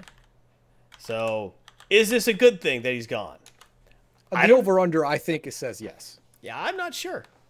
Hmm. Sometimes you need a- someone who's a jerk to make things happen, Maybe. but maybe you had the wrong jerk. Yeah, we've all had those bosses Yeah, though, that, oh. were, that were just over your shoulder all the time and actually reduced your productivity because you're freaking out. I've almost quit jobs because of that. Yeah. Yep. Yep. But yeah, so Dan Didio is gone. It's probably better for DC overall. But we shall see. Uh fifth generation is still happening, but let's see Sorta. how it gets neutered. Maybe. No, it's still there. It's, yeah, it's there, but They've already been hyping it. So the books books come out next month. They're already in the pipeline. all right. Uh, a lot of these storylines you see in these books, like the way they're trying to wrap things up, like you saw it in Batman '89, they're trying to wrap stuff up real fast before fifth, fifth generation hits. Right. And you can't say 5G anymore. They don't want that Why not? They because that's that? the new Oh. phone service happening. So it's fifth Oh, generation. fair. Fair. Okay. Uh, the reason I chose this picture is because it's Dan Didio in front of the fifth generation timeline. Yes. So that's his big baby. And what's funny is at the time this picture was taken, no one knew what that was behind him. Yeah, if the if the cameraman just panned a little bit to the right and took a picture, uh, a high definition picture, would have had the whole plan. Yeah, if they had known what it was, they just Yeah. they thought it was like release schedules for books, and that's kind of what it is, but kind of more. Mm-hmm. So, final Legion with opinion, probably good for DC, but we'll see. So thank you. Hope you enjoyed this RNG where we talked about this incredible stuff. It's uh, interesting what's happening. We will see what happens in the future, and we'll keep you abreast of the situation. What are your thoughts on this segment? What do you think of Dan Didio leaving DC? Did we miss anything important? We probably did. Let us know what was important that we missed. Have you met Dan Didio? Did you have lasagna with him once in the in the Italian quarter? And do you know that he's a stand-up guy who always pays for other people's tequila? Let us know. Is there a nerd top you'd like us to discuss? If you like these random segments, be sure to like and share this video with your fellow nerds because sharing is caring. Subscribe to the Legion with for anime, comic games, and other random stuff. Be a Legionnaire. Time to pick a winner. Time Yeah. to pick winner D. Let, let me do another count. Let's do a count. All right. All right. One, two, three, four, five, six, seven, eight, nine. Still ten. Still ten, but that's okay. Ten's good. That's that two gives, cards. That gives away two. It gives away two cards. We're happy about that. All right. Yeah, Jim. close the entries. Oh, I say, yeah, yeah. So Jim's Lee is still at DC. He's still doing pretty well there. Apparently, he's very well liked and appreciated. But what's closed. I'm gonna pick a winner. But what's funny is winner you mentioned Jim Shooter. You can still find stuff Shooter, where all these creative types just send this nasty letters to Marvel about how you are shooting yourself in the foot getting rid of Jim Shooter. He was very well loved. They probably did make mistakes here with Jim Shooter. He was a good guy. All right. Cool. Pick it, pick right. winners. The, fir- the first winner, maybe only winner, I don't know. First winner is going to be. Wait, wait. Garthon, uh, make your prediction. With my amazing predictions that are always wrong, I Yes. pick Baldahar. Baldahar means you will not win unless it's opposite day. Let's find out. Falcons Lantern. Falcons Lanterns won the first card. Congratulations.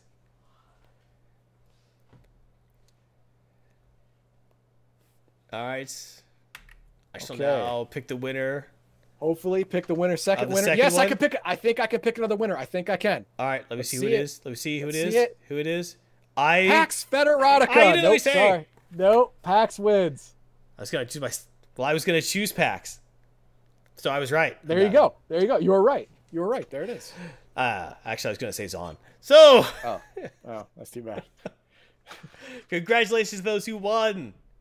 Good going with your excellent skills being chosen by a random number generator. Boom. There it is. Not it. Woo! Thank you very much, Zon, for cheering. Cheering those people thank who you. won. Thank you, Zon, so much. Cheer them on. Thank you, everyone. All right, let's get going. Thanks for, for hanging out with us. We really do appreciate it. Hope you had a good time. And don't forget, 20th of February, 2020, 8 p.m. Central, start spreading the news. Make sure to share with your friends or enemies. Look for it as Garth that looks at the new Spider Woman comics that's coming out. Yes, Spider Woman's getting a reboot. She's getting rid of her terrible costume for a new terrible costume. But it's less terrible. Uh, Star Trek Adventures The System. Ooh, yeah. There it is. How the game works. That's how it works. We're gonna have a giveaway of Robothorium, which is a strategy roguelike, but it's turn-based. It has a mixed reaction, but Max Lyle likes it, which means you like it too. Oh wait, no, that's supposed to be a good laugh. Dang. it. there it is. That's, that's not really good life either. Oh, oh, oh, oh, you like it too. That that wasn't a good laugh. Anyway, No, that was weird. we don't have a good laugh. Between us, we do not have a good laugh. No, we don't. Why are you We're not both working? we're both too dirty inside. We're all darkness. Sunday, 9 p.m. Lunar Silver Star Story with Garthon. As we try to fix the F ups we made in the universe. And we get the dragons. We're going to the Dragon Knight because we're going to be cool. There it is. Monday, 10 a.m. Seven Days to Die. From Heathen Dog. With Legion with members. My fault. Sheris. Ooh.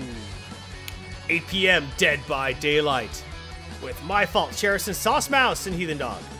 Yes. Uh, the, the the seven days to die is no longer my fault. She got a new job and it. Oh, that's right. It just, I saw it on the thing. Yeah, I know you did. I know you did. 10 a.m. Wednesday and Friday, 7 Days to Die.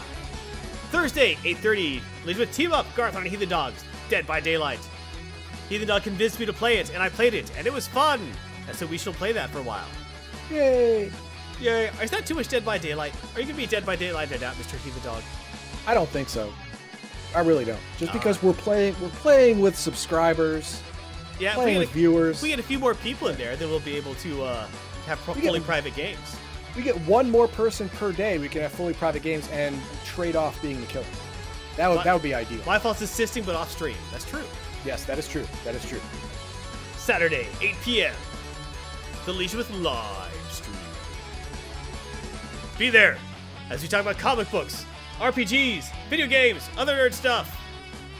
Sarah says even for Monday night. I don't care. I'm not there. I'm busy Monday nights. Sunday, with 2, The Deuce. Nothing. Deal with it. Go with 1. Wednesday and Friday at noon, it's Legend of Heroes Trails in the Sky for the Year of the JRPG from Max Layout. He's having a good time playing that game, so you should have a good time with him. And don't forget, good times. And Thursday, 11 a.m., Noro and Max Leo play Portal Knights together, where Noro torments Max for the amusement of others and herself. Twitch, YouTube, and social media. Twitch.tv slash Legion With is our primary channel. Anime, comics, and games. Heathen Dogs team ups. Garthon's retro games. Legion with 2, The Deuce. The second channel with Max's Year of the JRPG. Noro's variety streams. And every thousand bits they get in donations is a game giveaway! YouTube slash Legion Myth. Individual Legion with weekly live stream segments, highlighted video game streams, and recorded tabletop videos. So check that out. Good times. Twitter at Leisure Tweet us, we'll tweet you. And what will we tweet you? Live, video, and live stream announcements, giveaway updates, and things of that nature. And join us on Discord where we chat, we talk, we rap, we share funny pictures at each other. I might put a picture of Kermit up there. Who knows? Wacky things on Discord. There's Baldahar Sexy Anime. That's a fun channel. Check that out. And we're looking for 1,500 YouTube subscribers! Help us out, subscribe and share. If we do that, I will do a kooky dance for you. All new with Gear. Impress your friends, intimidate your enemies, and find love in your with Gear. Shop.spreadshirt.com slash Legion of Myth. Thank you to our Patreons, Gary M., Brian H. Sherris. Thank you so much. We really do appreciate it. Top of cheers from Zon in Twitch. Thank you, Zon. Thank you, Jamie Dan, Sean Butts. Everyone, thank you. It's your contributions that keep us going and keep this madness rolling. That's why we can have our giveaways. We really do appreciate it. Thank you, everyone. We really do appreciate you. And remember, Rare says he might start streaming his play of the Original Bard's Tale. Where you have one life. Live it well, live it nerdy, and have a great Daryl and novel.